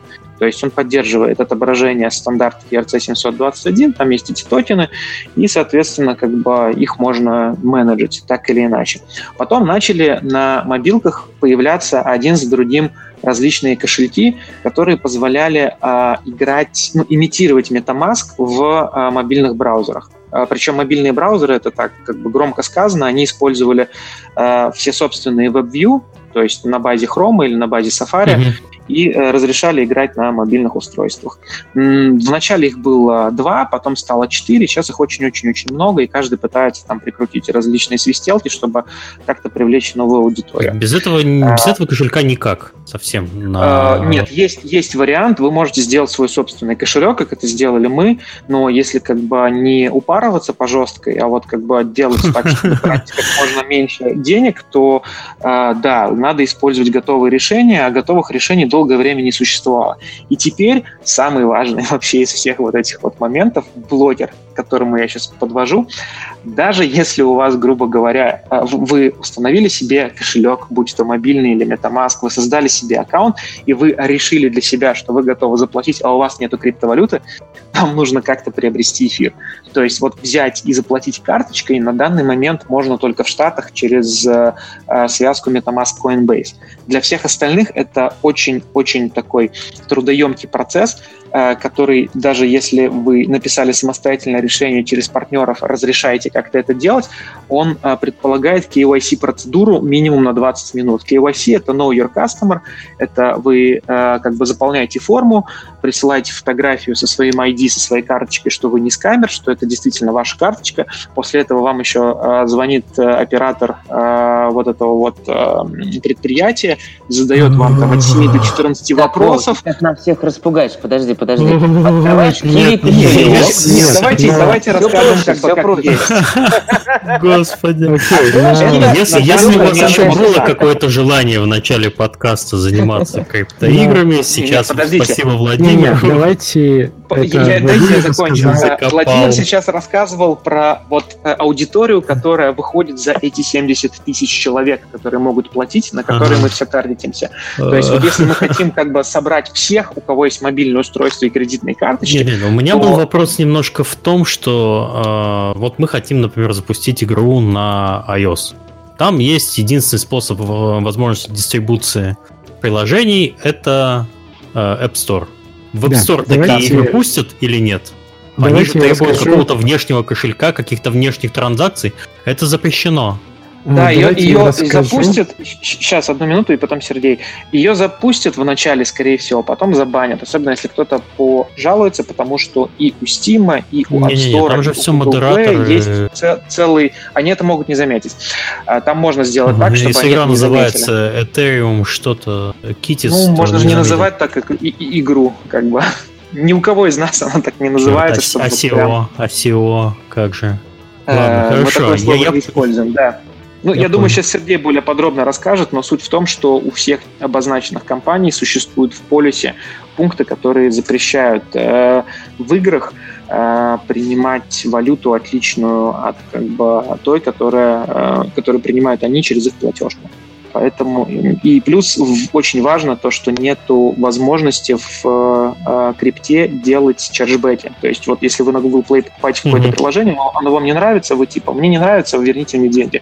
Здесь как бы все финитное, заплатил, все, денежки ушли. Ну, не буду больше перебивать Сергея, пусть он как бы разовьет мысль дальше. Да, я расскажу, что придумали мы. Спаси ситуацию, Сергей, там Владимир а. закопал всех.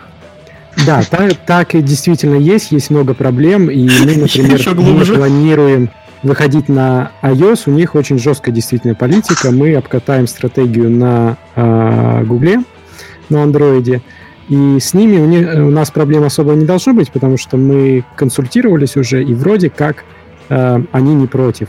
То есть смысл такой, что они против, если э, платежка идет сторонним образом. А если ты просто э, базу данных используешь блокчейновую, которая записывает все эти транзакции, то это несколько отличается. И по угу. сути у нас будет возможность э, для простых игроков сделать простую транзакцию через магазин Гугла, когда действительно он оплачивает через Google э, потребность сохранить э, своего персонажа, например, или продать его кому-то. Э, и это платит официально. А есть такой момент, что тот, кто разбирается с блокчейном, вот те самые 70 тысяч человек, они будут иметь э, лучшее положение, потому что они не будут платить э, Гуглу, э, пойдут в блокчейн и сделают все там. Угу. А, вот, то есть это должно по нашей логике, как бы, да, не факт, что это так, мотивировать обычных игроков начать разбираться, а что же это такое блокчейн и как же мне там сделать так, чтобы мне было дешевле. Ох, у меня аж, аж, аж очки запотели. А. Э, то есть вы ждете хайпа, который был э, в прошлом, извините, что так э, по плохой минорной ноте, что был в прошлом году, в начале этого года, вокруг криптовалют, когда туда начали ломиться ну, просто все люди, которые брали кредиты, покупали себе видеокарты, ставили вот это все, вы ожидаете такого же на игровом рынке? Волны мы ожидаем, но не обязательно такого. Да, да, да. Мы, мы ждем именно э, упрощения порога входа, потому что здесь, ну, вот, отличный пример, нам, значит, Telegram обещал прекрасное будущее про то, что а, все пользователи Телеграма в какой-то момент по щелчку пальцев а, получат и кошелек, и криптовалюту, и все остальное, mm-hmm. и все эти пороги уйдут. Да, но, но даже их уже опередили, и буквально там месяц назад э, вышел блокчейн от Лайна, такой многим известный японский мессенджер. японский? Японский, по-моему. Японский. Вот. И, и это все уже э, бурным цветом расцветает. Вот угу. э, недавно вышел iOS, и первая игра на iOS уже получила в несколько раз больше пользователей, чем на эфире, потому что решились какие-то проблемы. Каждый новый блокчейн, он упрощает э, вход, э, убирает вот эти все преграды, которыми мы тут всех пугаем, и в итоге э, мы все, все ждем, когда использование блокчейна будет таким же простым, как, опять же, нам в этом фильме Ready Player One показывали, и никто там не заморачивался установкой кошельков и, все, и всем остальным. То есть это все эволюционный процесс. Полностью согласен.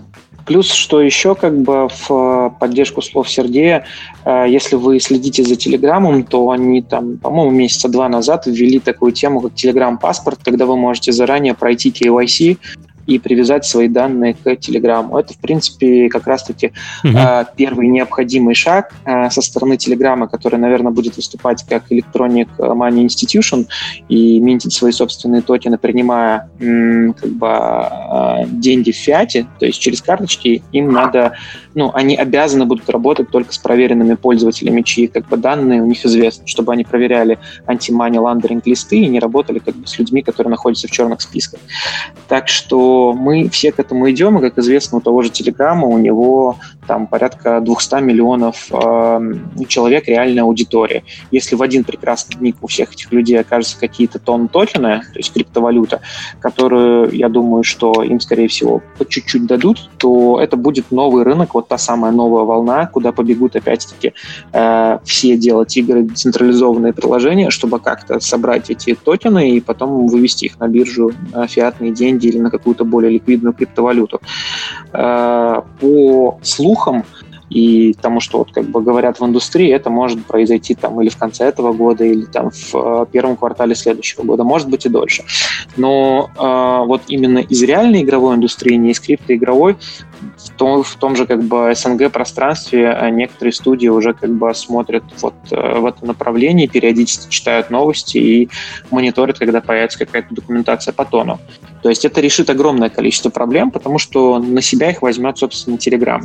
Если же этого не произойдет, то будет итеративный эволюционный процесс. Вот как э, рассказал Сергей, разные компании много над чем уже работают сейчас. И тот же Ethereum, когда запустит шардинг, станет в разы более привлекательным. А, тут на самом деле можно вообще отдельный бизнес делать, который будет как бы предоставлять какую-то стороннюю KYC-процедуру с возможностью принятия фиата для того, чтобы а, понижать порог входа и при росте рынка и э, массовости именно роста рынка можно будет на процентах, на комиссиях зарабатывать очень неплохие деньги. Я думаю, что многие финтех-компании тоже в этом направлении смотрят, а может быть кто-то уже что-то и делает, просто еще ну, не за Хорошо, э, это к играм пока еще не очень большое отношение. Я немножко Давайте хочу, правда про игры. Да, вернуть немножко нашу криптоисторию от биржевых и технологических штук ближе к тому, зачем мы здесь все собрались. А, здесь есть такой вопрос. Бытует мнение, что блокчейн-игры это только коллекционные карточки и торговля ими. Так ли это? Насколько богаты механики? Я сегодня услышал, по-моему, все игры построены, вот все из присутствующих построены на коллекционировании. Что-то еще ожидается? И какие-то геймплейные штуки? Смотрите, давайте я немножко действительно про игры задвину, а то у нас как-то сходу вся, весь разговор свелся там к порогам входа техническим, вот этим всем сложностям. А, мне кажется, важно акцентировать вот на те новые возможности, которые а, сама платформа дает и, и, и, и почему мы, в принципе, на нее смотрим. Вот приведу такой пример. Э, я когда а, уже не помню, наверное, года четыре назад снова вспомнил свои программистские корни и я, наконец-то выучил Unity и начал делать, делать первые прототипы. Я, естественно, как и любой инди-разработчик, начал делать свое ММО, а, а моя такая, значит, тотемное животное это сделать SIF онлайн с человеческим лицом, то есть какое-то космическое космический сим, в который порог входа будет максимально простой. Вот. И, и в моих... криптоигру. Ага.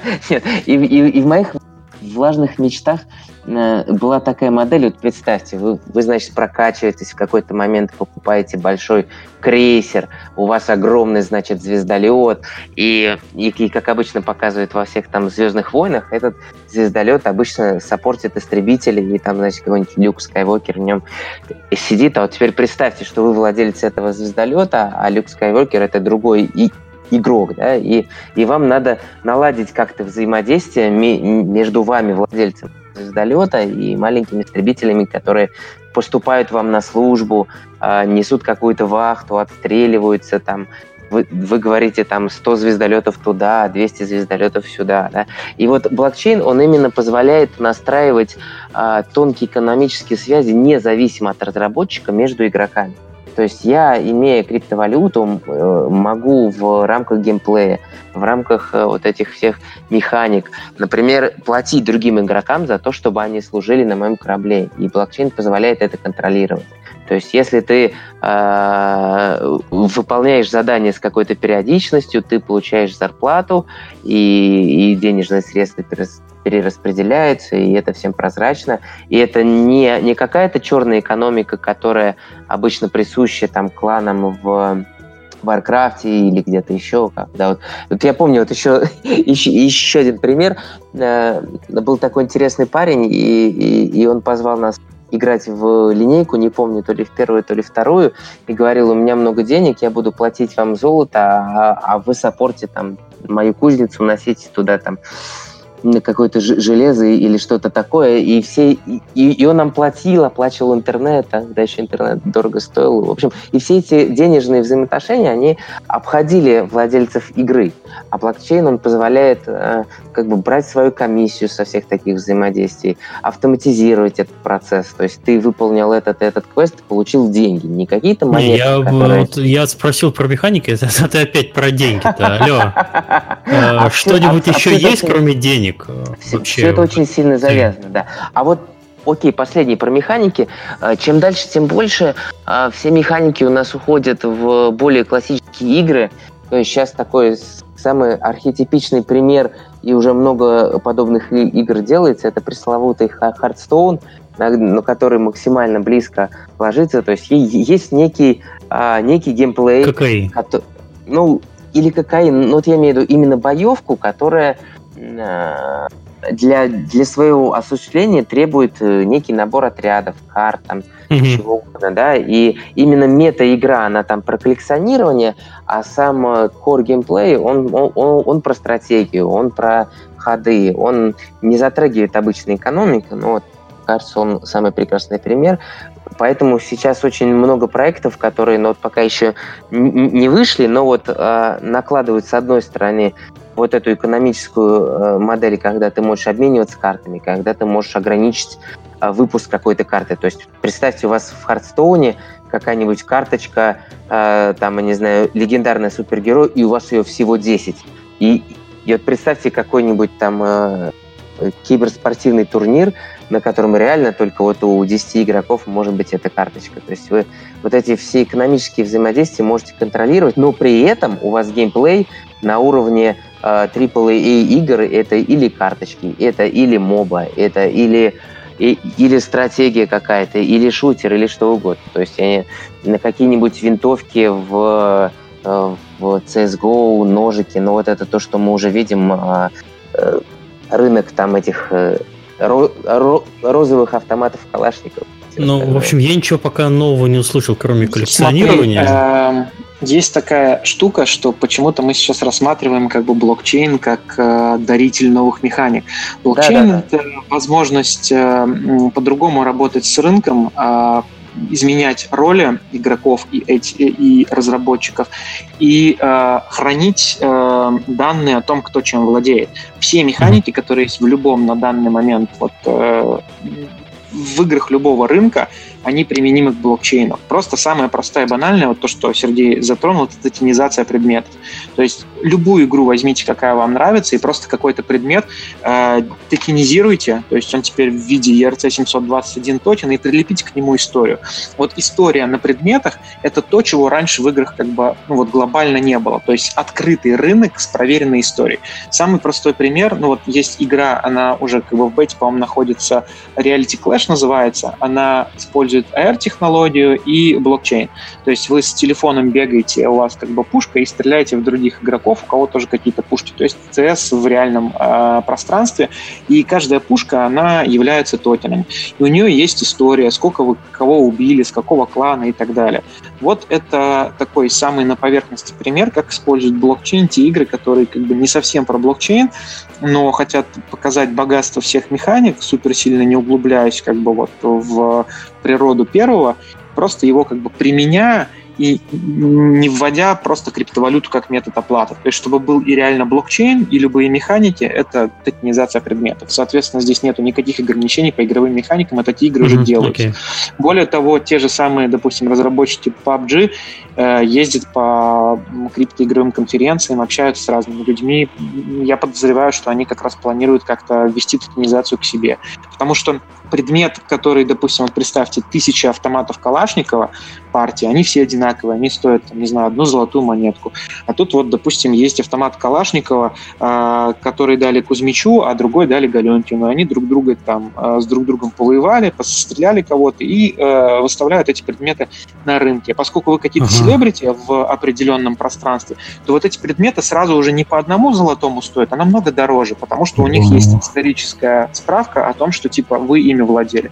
А если таким предметом начинает владеть какой-нибудь Арнольд Шварценеггер, ситуация вообще полностью меняется. И вот это то, что дает блокчейн, чего нету в определен... ну, в обычном мире. То есть уникальность э, игровых предметов. Да, Хорошо. и история. То есть вот как ваза династии Мин, да, это возможно на блокчейне.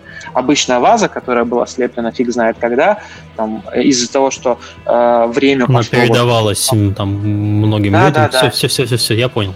Окей, хорошо. Больше, значит, про механики я пока слышать ничего не хочу. А, давайте двинемся опять дальше. Про технологический стек. А, какие платформы, блокчейны используются прямо сейчас? Мы в основном сейчас говорили про эфир. И, кстати, mm-hmm. почему именно эфир выбирают, мы так и не сказали. И что будет популярно в будущем, куда все это движется? Давайте Второй здесь Ян или давайте Сергей начнет, что я много так да. говорю. А, смотрите, эфир по одной простой причине, что он а, один из первых развил инфраструктуру, потому что если вы берете голый блокчейн, то он достаточно сложен, и порог вхождения даже технического специалиста, он высокий. А, рядом с эфириумом образовались некоторые а, вспомогательные сервисы, например, тот же кошелек MetaMask, который прямо из браузера работал, э, но еще важнее именно для разработчиков то, что, например, э, есть инфура, тебе не нужно заботиться о том, как считывать данные, настраивать эту ноду, поддерживать ее работоспособность э, и греть помещение видеокартами и так далее. А, они просто отдают тебе в удобоваримом виде уже все данные из блокчейна, а, э, и тебе не надо слишком, как сказать, э, понимать, как внутри это работает на самом деле. Вот. Также, помимо этого, э, есть очень, э, ну, например, там EtherScan есть, да, такой сервис, который позволяет тебе визуализировать все это. Тебе не нужно игроку объяснять, как удостовериться в том, что это что не я говорю о том, что у тебя это есть, а это действительно там, да, то есть ты идешь mm-hmm. на такой, как сказать, через браузер ты можешь просмотреть весь блокчейн, да, есть такой сервис. И вот этих сервисов Блок достаточно много. Другие ну, сейчас, хорошо. которые... Эфир я, эфир я понял, он просто из всех э, платформ, он Самый очень зрелый. быстро да, оброс э, всякими полезными штуками. Ну, как Telegram взять. Под него сразу же начали писать ботов, туда побежала На куча народу. Стикеров в раз язык смарт-контрактов, то, что на блокчейне можно что-то программировать. В биткоине этого как бы нельзя делать. Первый был mm-hmm. биткоин. В лайткоине этого нельзя. Эфир вот сделал так, что вы хотите какую-то логику вынести на блокчейн, пожалуйста. Поэтому он стал блокчейн-платформой, самый первый. И поэтому он как бы привлек такое большое количество трафика. И только сейчас, ну, остальные блокчейны начали подтягиваться и как бы поняли, что это можно не только хранить данные, но и реально какую-то логику реализовывать на этом. Угу. Я сейчас немножко, как сказать, опровергну, потому что на биткоине можно писать. Но это настолько сложно, что это может, наверное, одна сотая процента программистов, работающих вообще с блокчейнами.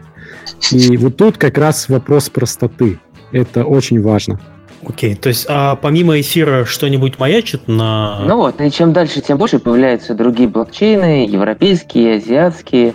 А, первым после эфира популярности сейчас набирает обороты EOS. Вот. Он, он предлагает совсем другой подход, мне кажется, там максимально близкий к, к Амазону, когда у вас есть некий виртуальный... Как, как еще раз его название? Я просто не... EOS. А, ну, EOS. три буквы, да, да, да, да. EOS. Да, да, да. Там и, и, и платформа прекрасна тем, что там э, сильно дешевле и быстрее транзакции, но пока еще порог входа для пользователей довольно сложный, потому что это э, выглядит немножко так, что вы как как будто как разработчик покупаете немножко памяти, немного процессора, немного там э, сети и, и пользуетесь этим, этим блокчейном. Вот, поэтому это в любом случае тоже некая промежуточная сущность, но чем дальше, тем больше э, происходит именно э, абстрагирование от технических сложностей, и все это становится ближе обычному потребителю.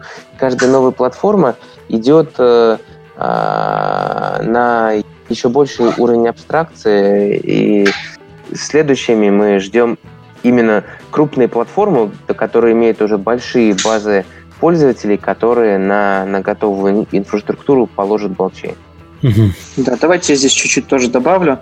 Давай. Сергей, в принципе, правильно сказал, только там вот один момент. Э, в EOS не нужно э, покупать что-то, ты должен быть держателем э, их валюты, то есть просто вот определенные функции тебе, скажем так, э, открываются твоему кошельку, если на нем находится энное количество валюты EOS. И они это делают для того, чтобы типа волатильность немножко понизить, чтобы как бы их валюта росла, э, ее не постоянно... Ну, была целая прослойка людей, которые не скидывают эту валюту на биржах. То есть кому-то ее нужно холдить. Помимо EOS, э, сейчас есть китайский блокчейн Tron, который э, себя позиционирует как убийца эфира, и его CEO Джастин Сан именно так себя и ведет. То есть они сейчас делают так, чтобы э, контракты, написанные на Solidity, это язык программирования, используемый в эфире, работали на троне, чтобы текущие децентрализованные приложения могли проще мигрироваться к э, ним на платформу. То есть пока это непонятно, как работает, их представители отвечают довольно редко, но вот в Твиттере их все именно так позиционируют. Также они используют язык программирования Rust, э, э, WebAssembly и э, для людей, которые умеют программировать на нем, тоже проще как бы заходить и делать децентрализованное приложение там. По большому счету он просто дает вот именно для разработчиков самое важное – это увеличивает пропускную способность и, по-моему, понижает комиссии. Помимо этого существует еще китайский NEO. Они э, тоже делают смарт-контракты, и есть уже заявленная платформа э, XRCade, если я не ошибаюсь, которая вот планирует запускаться на нем. И э, предоставлять свои услуги, то есть именно как, как, как платформа, они это делают вместе в содружестве с Neo. Есть еще NEM, есть различные китайские небольшие блокчейны вроде Ачейна, и есть проприетарные э, блокчейны типа IBM, на котором тоже можно, в принципе, пилить игры. Но, как вы понимаете, то есть э, самое важное для разработчиков — это платформа, где есть трафик, то есть где можно заработать деньги. Не просто какое-то технологическое превосходство, чтобы все было красиво, потому что трафика здесь вот не так много, он очень дорогой, особенно если учесть то, что э, криптотрафик — это трафик и ИЦО проектов, которые тратят, ну, по крайней мере, до текущего обвала рынка тратили очень-очень-очень много денег, неадекватные суммы денег. Поэтому вот все идут на те блокчейны, которые тратятся на маркетинг и привлекают себе пользователей. А таких на данный момент 3-4. Хорошо, а такой усредненный совет для тех, кто, не дай бог, э, послушает этот подкаст и захочет делать э, блокчейн-игры, э, какую платформу прямо сейчас выбрать и побыстрее Если вы делаете прямо сейчас, э, надо выбирать EOS. У них уже есть документация, уже вышло два полноценных приложений. Есть кошельки, как мобильные, так и типа MetaMask браузерные, он называется Scatter.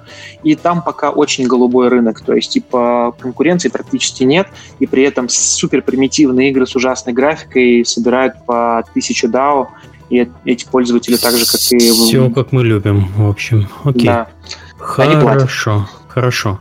Так, давайте, раз уж мы про то, что платят, и мы это много раз за весь подкаст трогали, а давайте по-серьезки поговорим.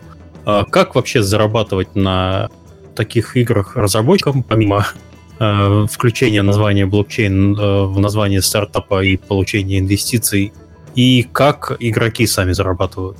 Три модели монетизации есть на данный момент со стороны разработчика. Это продавать контент, брать 100% за продажу, а, брать комиссию за транзакции на своей платформе, это вторая модель. И третья, что-то типа среднее, а, создавать какие-то турниры и являться просто банком, как в покере, который забирает себе рейк. То есть там, условно, вы организатор какого-то турнира, и за то, что вы организовываете, вы за услугу берете там 10% от собранного фула. Вот все игры сейчас зарабатывают на этом. Подписок, к сожалению, пока нет, из-за того, что все транзакции нужно подтверждать вручную. В будущем, я думаю, сделают какой-то кастеди, которому разрешат в кошельках, допустим, принимать э, энное количество транзакций на такую-то сумму в день, и можно будет это автоматизировать до уровня подписок. Игроки зарабатывают тем, что э, покупают э, ассеты, продают их, э, те, которые более редкие, или пытаются, ну, поскольку это как бы сейчас в основном рынок crypto collectible игр, то э, пытаются как-то выводить новые collectible ассеты и продавать их. Чем реже у вас ассет и чем больше аудитория у игры, которая интересуется, тем проще продать что-то более редкое. Ну и плюс нужно мониторить за тем, кто новичок, кто опытный, и если вы ушлый игрок, то можете пытаться впаривать э, ненужные вещи новичкам. Особенно при личном общении там, в Телеграме или в Дискорде. Уже смешно. Угу. Хорошо. А, Сергей, уважаемый, Давайте я чуть-чуть добавлю. Это, наверное, еще немножко касается целевой аудитории. Э, интересный момент. А, то, что игроки являются заинтересованными в успехе игры, очень важный фактор, и я, например, этого не видел ни в одной другой сфере. То есть все игроки, которые играют в, в игру, уже вошли, что-то купили, им важно, чтобы эта игра была популярной, поэтому они э, всячески стараются помочь, и, и постоянно все пишут, а давайте мы это вам локализуем, а давайте мы вам напишем статью, а вот у вас э, здесь баг, я никому не расскажу, но вы это пофиксите. То есть очень дружная, очень э, здоровая комьюнити, которая э, все заинтересована в успехе игры, и это прям очень помогает. И источник этого все ровно в том, что они кровно заинтересованы в том, чтобы игра была популярной. Вот. А, а, в, а в остальном именно по моделям э, все правильно рассказано. Угу. Сергей? Я Есть еще, еще одна. А, да, пусть Сергей, потом я добавлю а, парочку. С точки зрения разработчика, тут, в принципе, все верно, Владимир сказал, я полностью согласен, но вот с точки зрения игрока, мне все-таки кажется, что первоочередное, если мы берем обычных как бы игроков, да, а, то здесь получение эмоций а, в процессе самой игры это как бы базис, а, ради чего вообще люди играют. И я бы не говорил, что игроки имеют какую-то другую способность заработать, нежели в других играх, да.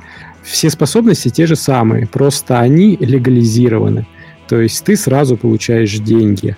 Но а, так же, как в других играх, да, если брать там ММО, кто-то шел а, драться, ему нужен был меч, и он а, платил а, кузнецу, чтобы он ему ковал, да. А здесь происходит то же самое, то есть а, кто-то действительно на каких-то механиках будет зарабатывать, это его цель, да, но большинство игроков, они все-таки не сколько зарабатывают, сколько сохраняют свой э, игровой, э, свой, ну, свое игровое время, да, которое они вложили в этого персонажа, а, и когда им, допустим, игра надоест, они могут его спокойно продать, пойти в другую игру играть. А, я бы не сказал, что здесь можно заработать. То есть, если кто-то зарабатывает, то кто-то, значит, должен потерять. И здесь все же у каждого своя цель, да. Если один хочет играть и, и готов за это платить, то нельзя сказать, что он как бы теряет. И вот эта стратегия, а, а, которая ну, не очень здоровая с трейдерами, да, она немножко даже как бы помеш... мешала на старте, но сейчас это все немножко разворачивается, когда люди действительно хотят играть в игру, И Сергей, мне кажется, ты сейчас всех еще больше запутаешь. То есть мы тут все рассказываем. Не, не, нет, Сергей все заработать. правильно рассказал. Э, это очень важный момент. Это очень важный момент, но он как бы вот э, упустил один э, дополнительный момент, который тоже супер важен в этой беседе можно заработать просто из-за того, что рынок текущий, он работает на криптовалютах. Криптовалюта супер волатильная. В течение там 10 минут у тебя курс может просто падать или расти. И ты можешь зарабатывать чисто на моменте входа. Ты, допустим, покупал какого-то кота в CryptoKitties, когда эфир стоил, там, не знаю, 650 э, долларов, и э, сейчас ты пытаешься его продать за хотя бы те же деньги, которые ты купил, а эфир вырос за эти 10 минут, там, допустим, на 100 долларов. И в итоге ты чисто в сухом ничего не хочу сказать плохого, но как только у нас начался подкаст, я зашел посмотреть курс эфира, и вот ровно в тот момент, когда у нас начался подкаст, цена эфира увеличилась на целых 20 долларов. Юху! Отлично, давайте их делать каждый день.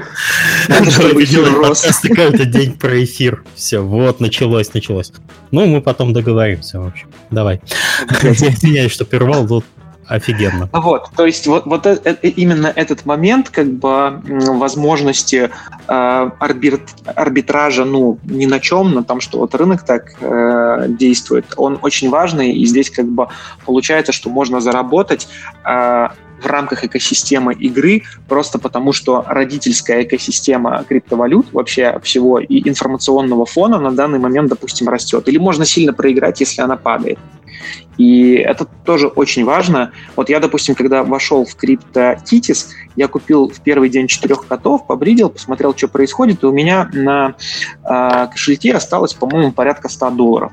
И э, к следующему разу, когда я вошел в CryptoKitties, я с удивлением обнаружил, что у меня не 100 долларов, а типа 160 долларов. Я ничего не делал. Если бы я вот тогда продавал этих котов, соответственно, я бы вышел относительно долларов в большой плюс. Угу. И это важный момент. Так, двинемся, наверное, дальше. А, интересный пункт. Нам, в принципе, пора уже скоро потихоньку закругляться, поэтому у нас осталось совсем чуть-чуть. А, как вообще продвигать блокчейн игры? Я так понимаю, каждый пилит свой отдельный сайт, а, но где их рекламировать? Ну, как наверное, я пользователи узнают господа, о... как вы считаете? Ну, о новых проектах. Ну давай, но только не очень долго, а то тебя не остановить. Ну, я, я могу просто рассказать вот все как есть, это будет очень долго, но по большому счету, по большому счету, э, сейчас основная аудитория это те люди, у кого есть кошельки. Это те люди, на кого ориентируется вся индустрия initial coin offering. И она была очень разогрета за 2017 год, цены неадекватные, поэтому на момент старта рынка рекламироваться бесплатно было ну, вообще мало где можно. То есть, э, когда только появились игры после крипто, э, именно криптоигры, после CryptoTitis, те, кто в них поиграл, они ждали новых, и эта аудитория самостоятельно легко находила новые игры, потому что она хотела заработать. Потом, когда вышло большое количество клонов, э, все изменилось, и бесплатного трафика, как бы, считай, что не стало. В итоге сейчас э, те, кто хотят как бы серьезно заходить, им нужно или будет платить большое количество денег, в основном э, YouTube-блогерам и крупным криптоизданиям, вроде Cointelegraph, CoinDesk, там, CryptoCoin News, э, Блогеры на Ютубе стоят тоже очень больших денег. А, многие берут там примерно один биток за то, чтобы сделать э, честный ревью вашей игры на свою аудиторию. Но их аудитория э, обычно, как бы, по крайней мере, в 17 в начале 18 года, пока не было вот сильного перехода рынка в обвал, так это называемый, в медвежий рынок, она доверяла блогерам, и в тех же ИЦО хороший обзор мог делать там сотни тысяч долларов за ночь. Соответственно, хороший обзор от блогера про игру привлекал вам платящую аудиторию, которая была заинтересована, как минимум, чтобы заработать на вашей игре, но чтобы заработать, надо было вкладывать деньги. Помимо этого, есть бесплатные ресурсы вроде Медиума. Это блогер, блог-платформа, где де-факто все криптопроекты ведут свои собственные блоги. Соответственно, там много целевого трафика. Есть э, Reddit. Э, Reddit классная платформа, с ней мало кто умеет работать, там тоже есть криптотрафик. А, и есть Steam, это криптовариант Reddit, а, где сидит, собственно, та же самая интересующая нас всех аудитория. В России помимо Steam есть еще голос, там все то же самое, это по сути форк, только на русском языке. Есть э, несколько форумов, которые Э, самые популярные из которых это Bitcoin Talk.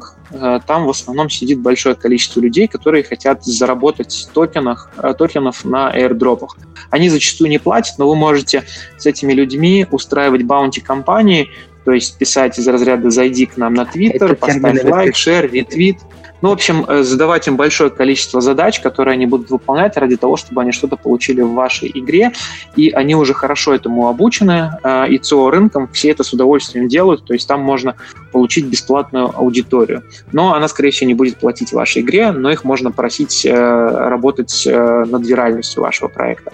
Помимо этого есть airdropы. Их можно делать как на том же самом форуме, так можно и э, пользоваться существующими сервисами типа airdrop alert и так далее, где за токены или за деньги вы можете сразу таргетироваться на большую кучу халявщиков, вот тех же самых баунти-хантеров, которые будут э, делать то, что вам нужно, чтобы получить токены.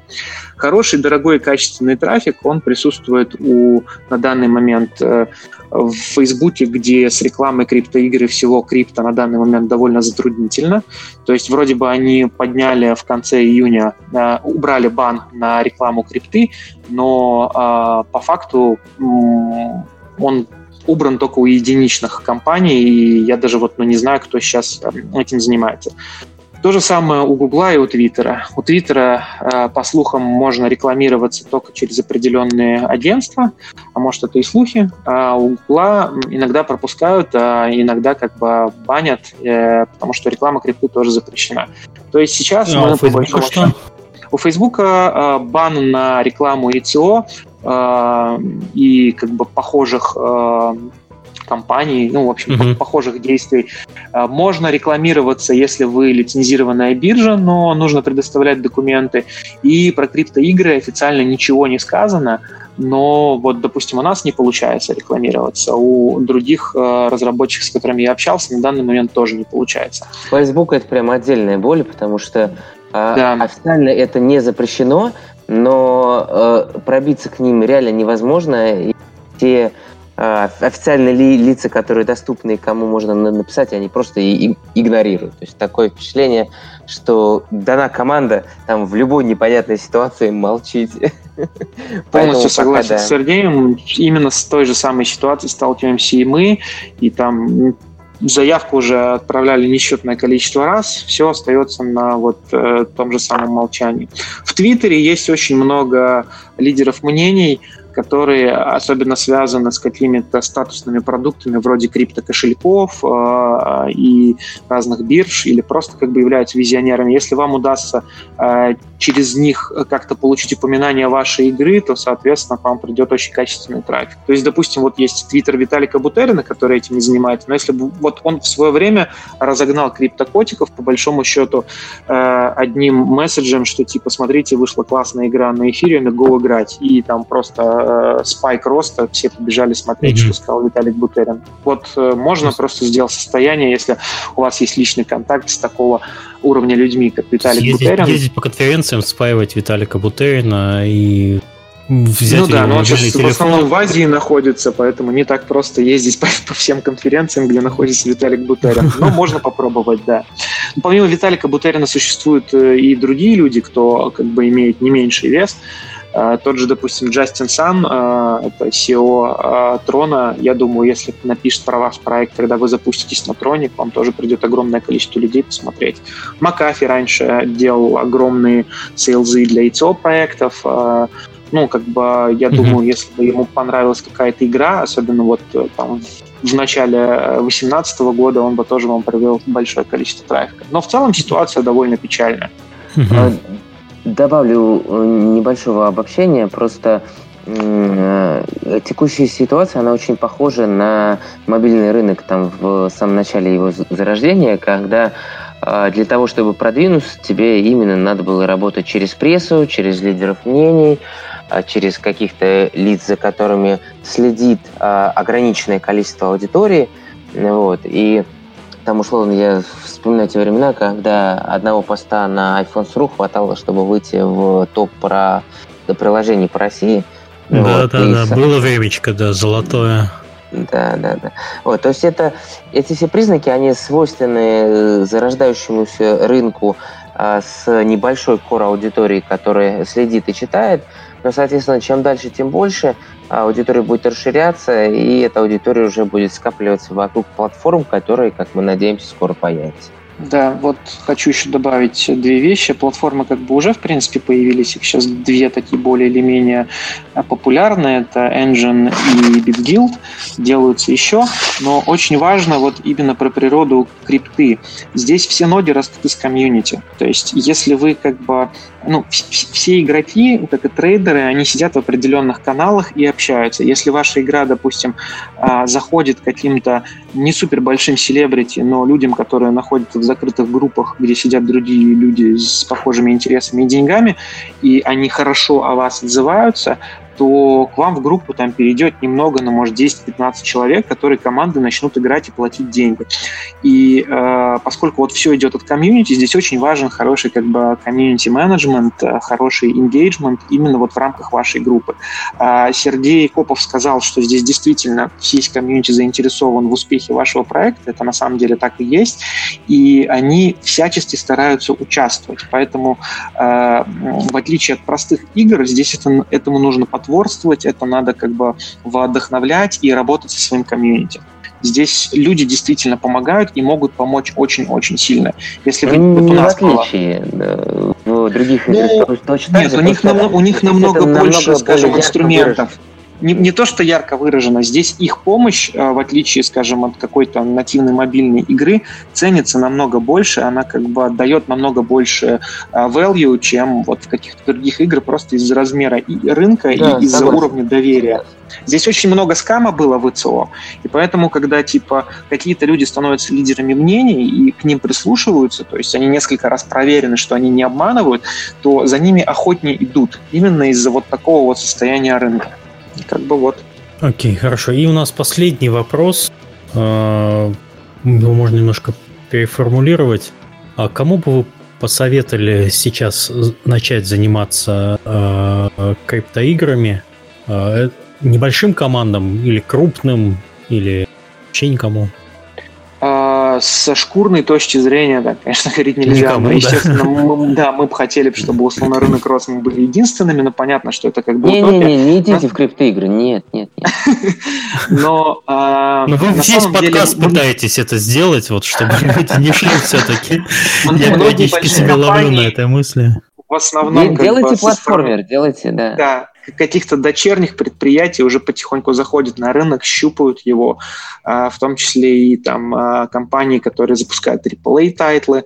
Он, Ubisoft, недавно проспонсировал конференцию во Франции и тоже смотрит в это направление. Просто здесь ситуация такая, что все, кто, допустим, зарабатывает на Steam, зарабатывает на Google Play и э, App Store, у них у всех дополнительно к деньгам, которые они тратят на маркетинг, хорошие налаженные отношения со сторами. И выходить им в открытую, допустим, в крипту, пытаться делать какие-то мобильные приложения, обманывая сторы, это невыгодно, это подрывает как бы отношения, э, выстроенные годами, и им проще как бы сидеть э, в хорошей, э, разра... матерой уже экосистеме с хорошими налаженными бестев отношениями, получать фичеринг и продвигать вот эту вот штуку, чем заходить официально на новый рынок, где сейчас полный дикий запад, любой может как бы обмануть и каждый старается забрать на себя одеяло любыми доступными способами. Поэтому как бы сейчас проще заходить на рынок маленьким командам, которые не укоренились на App Store, но у которых есть довольно серьезные бюджеты на разработку и особенно продвижение криптоигр. Добавлю про... Мне кажется, это на самом деле самый важный вопрос сегодняшнего обсуждения – это в любом случае э, новые, новые, а, новые какие-то подходы, новые перспективы. А мне кажется, для инди-разработчиков это самое главное. То есть зацепиться за, за что-то, где можно э, встать в какую-то конкурентную позицию перед глобальными корпорациями, э, опередить где-то кого-то, что-то новое придумать. И, и мне кажется, это, это именно та точка приложения силы, в, в которой молодая студия может себя найти. А, другое дело, что пока именно на самоокупании и на, на прибыли довольно сложно выжить, но э, интерес инвесторов и, и всей публики достаточно велик, э, и если вы э, поднимете руку, встанете и скажете, что я занимаюсь криптоиграми, и, э, и я предлагаю вот это и вот это новое, к вам, скорее всего, обязательно подойдут и кинут вас э, на какой-нибудь зеленой котлетой. Вот, поэтому это реально интересная возможность для, для начинающих студий, э, которую действительно стоит изучить. Я ну, да. согласен с ребятами, но постараюсь объяснить еще с другой стороны, что больш, большие компании, они в большинстве своем а, неповоротливы. А, рынок а, вообще, в принципе, крипты, он меняется настолько динамично, что угу. а, мы говорим где-то а, о полугоде максимум. Ну, то есть это не то, что можно а, наметить себе цель, что мы через три года вот сделаем вот это, через три года может быть все совсем по-другому. Ну да, и, большие компании, к сожалению, не умеют делать быстро. Да, и поэтому нужны ко- команды, которые очень быстро, динамично делают и держат э, руку на пульсе, так сказать, э, понимая, куда идет вообще э, все сообщество. Э, и у таких компаний, э, да, конечно, вряд ли ты сделаешь вдвоем игру, но, скажем так, 6-20 э, человек, вот это, наверное, вот команда могла бы сделать быстро, качественно и, э, как сказать, закрепиться на рынке сейчас, в данный момент. Да, полностью поддерживаю Сергея, все именно так. И особенно про то, что рынок меняется супер быстро. То есть, э, ну, если вы не были в рынке крипте, крипты, то довольно тяжело вообще представить, что значит супер быстро. Но вот условно вы там провели какое-то успешное ИЦО три месяца назад, у вас есть э, информация, как это делать правильно, чтобы это все работало и приносило деньги, и вы решаете провести, скажем, новый, это, скорее всего, уже не будет работать. Конъюнктура меняется, методы меняются, у людей вырабатывается толерантность к тому, что делали раньше, и сейчас работают новые вещи. И это вот очень-очень-очень быстро. А, отчасти как бы поэтому в криптоиграх самое важное — это time to market. То есть если вы, допустим, решили сделать классную игру, три года — даже не вариант. Вот, то есть если вы решили полгода ее разрабатывать, есть шанс, что к тому моменту, когда вы выпустите то, что вы запланировали там сегодня, да, рынок будет э, уже настолько настолько ну, далеким и как бы э, другим, что ваша бизнес-модель нормально не будет работать. Вы просто вот из-за этого проиграете. Плюс также интересный момент, опять-таки из-за того, что э, самый важный момент в криптосообществах это доверие, то людям зачастую все равно, как бы, как выглядит продукт. То есть если вы делаете его таким с корпоративным лоском, классно, красиво, зачастую это могут воспринять даже не очень хорошо. То есть здесь чем хуже, тем лучше. Вот если вы сделаете ну, говно на палках в самом начале, трушное такое, и вот будете бегать и рассказывать, что я вот типа с 2008 года этим занимаюсь, и вот мой труд, я никого никогда не обманывал, все попробуют поиграть, скажут, да, молодец, и будут вот играть, потому что это типа как бы true. То есть здесь есть вот еще такой момент, которого в том же сейчас... Ну, который да, да, да, лютых-лютых дауншифтеров. То, что появилось, допустим, с, с рынком инди-игр там в 2011 году, да, когда начал движение набирать сильные обороты, то как бы вот здесь типа в ДНК заложено, так скажем.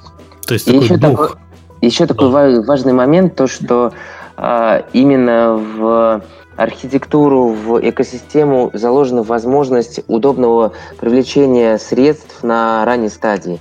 То есть краудфандинг и все, что с этим связано, здесь э, довольно хорошо работает. Вы можете еще не, не сделать игру, какие-то коромеханики, какую-то красивую боевку, вы там еще шлифуете баланс или что-то такое, но вы уже там, я не знаю, делаете вы файтинг, но вы уже можете сейчас продавать бойцов, и вы можете привлечь к этому внимание, получить деньги на развитие и уже потом закончить свою игру, опять же, минуя все сложности с э, Кикстартером и всеми подобными платформами.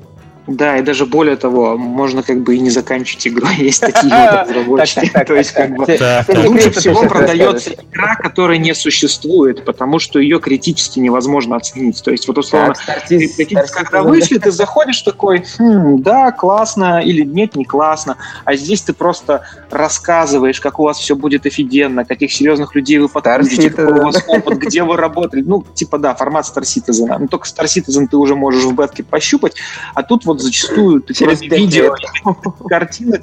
Не, в бете уже сейчас можно пощупать. То есть там ограниченная функциональность, но как, хочешь на что там можешь посмотреть. А здесь зачастую не можешь. Вот только то, что тебе на лендинге показывают в видео на ютубе, которые они отсняли зачастую даже без геймплея, а просто какие-то такие арт-видео тебе показывают. И вот на базе этого хайпа, особенно то, что люди знают, что когда игра запускается, вот именно вот в момент запуска на ней можно больше всего заработать, потому что именно из криптовалютного вот из ICO э, рынка пошла эта тема, что на момент запуска нужно давать максимально массированную пиар и маркетинговую кампанию, соответственно, люди понимают, что будет приходить, ну, ожидают большое количество людей, и э, они также знают, что когда есть очень большой рост роста, нужно вкладывать деньги, потому что можно будет потом как бы вывести в плюсах, или как в крипте называют, сделать ИТИКи. А, а многие как бы этим пользуются и вот анонсируют игры, собирают там ну, вот, допустим, были случаи, когда игра еще не вышла, и до сих пор еще не вышла, но вот на момент анонса э, люди собирали примерно по миллиону долларов э, в эквиваленте эфира э, просто на пресейле. Игры нету, игры 2-3 месяца еще нету, а денег они уже заработали. Это такой как бы... не да, то, игру можно не делать, к сожалению. Пресейл, а, да. Но мы не будем на этом заострять внимание, потому что, конечно, рынок в какой-то момент был дико бешеным. Вот, и да, что еще хочу позитивного сказать про именно криптоигры.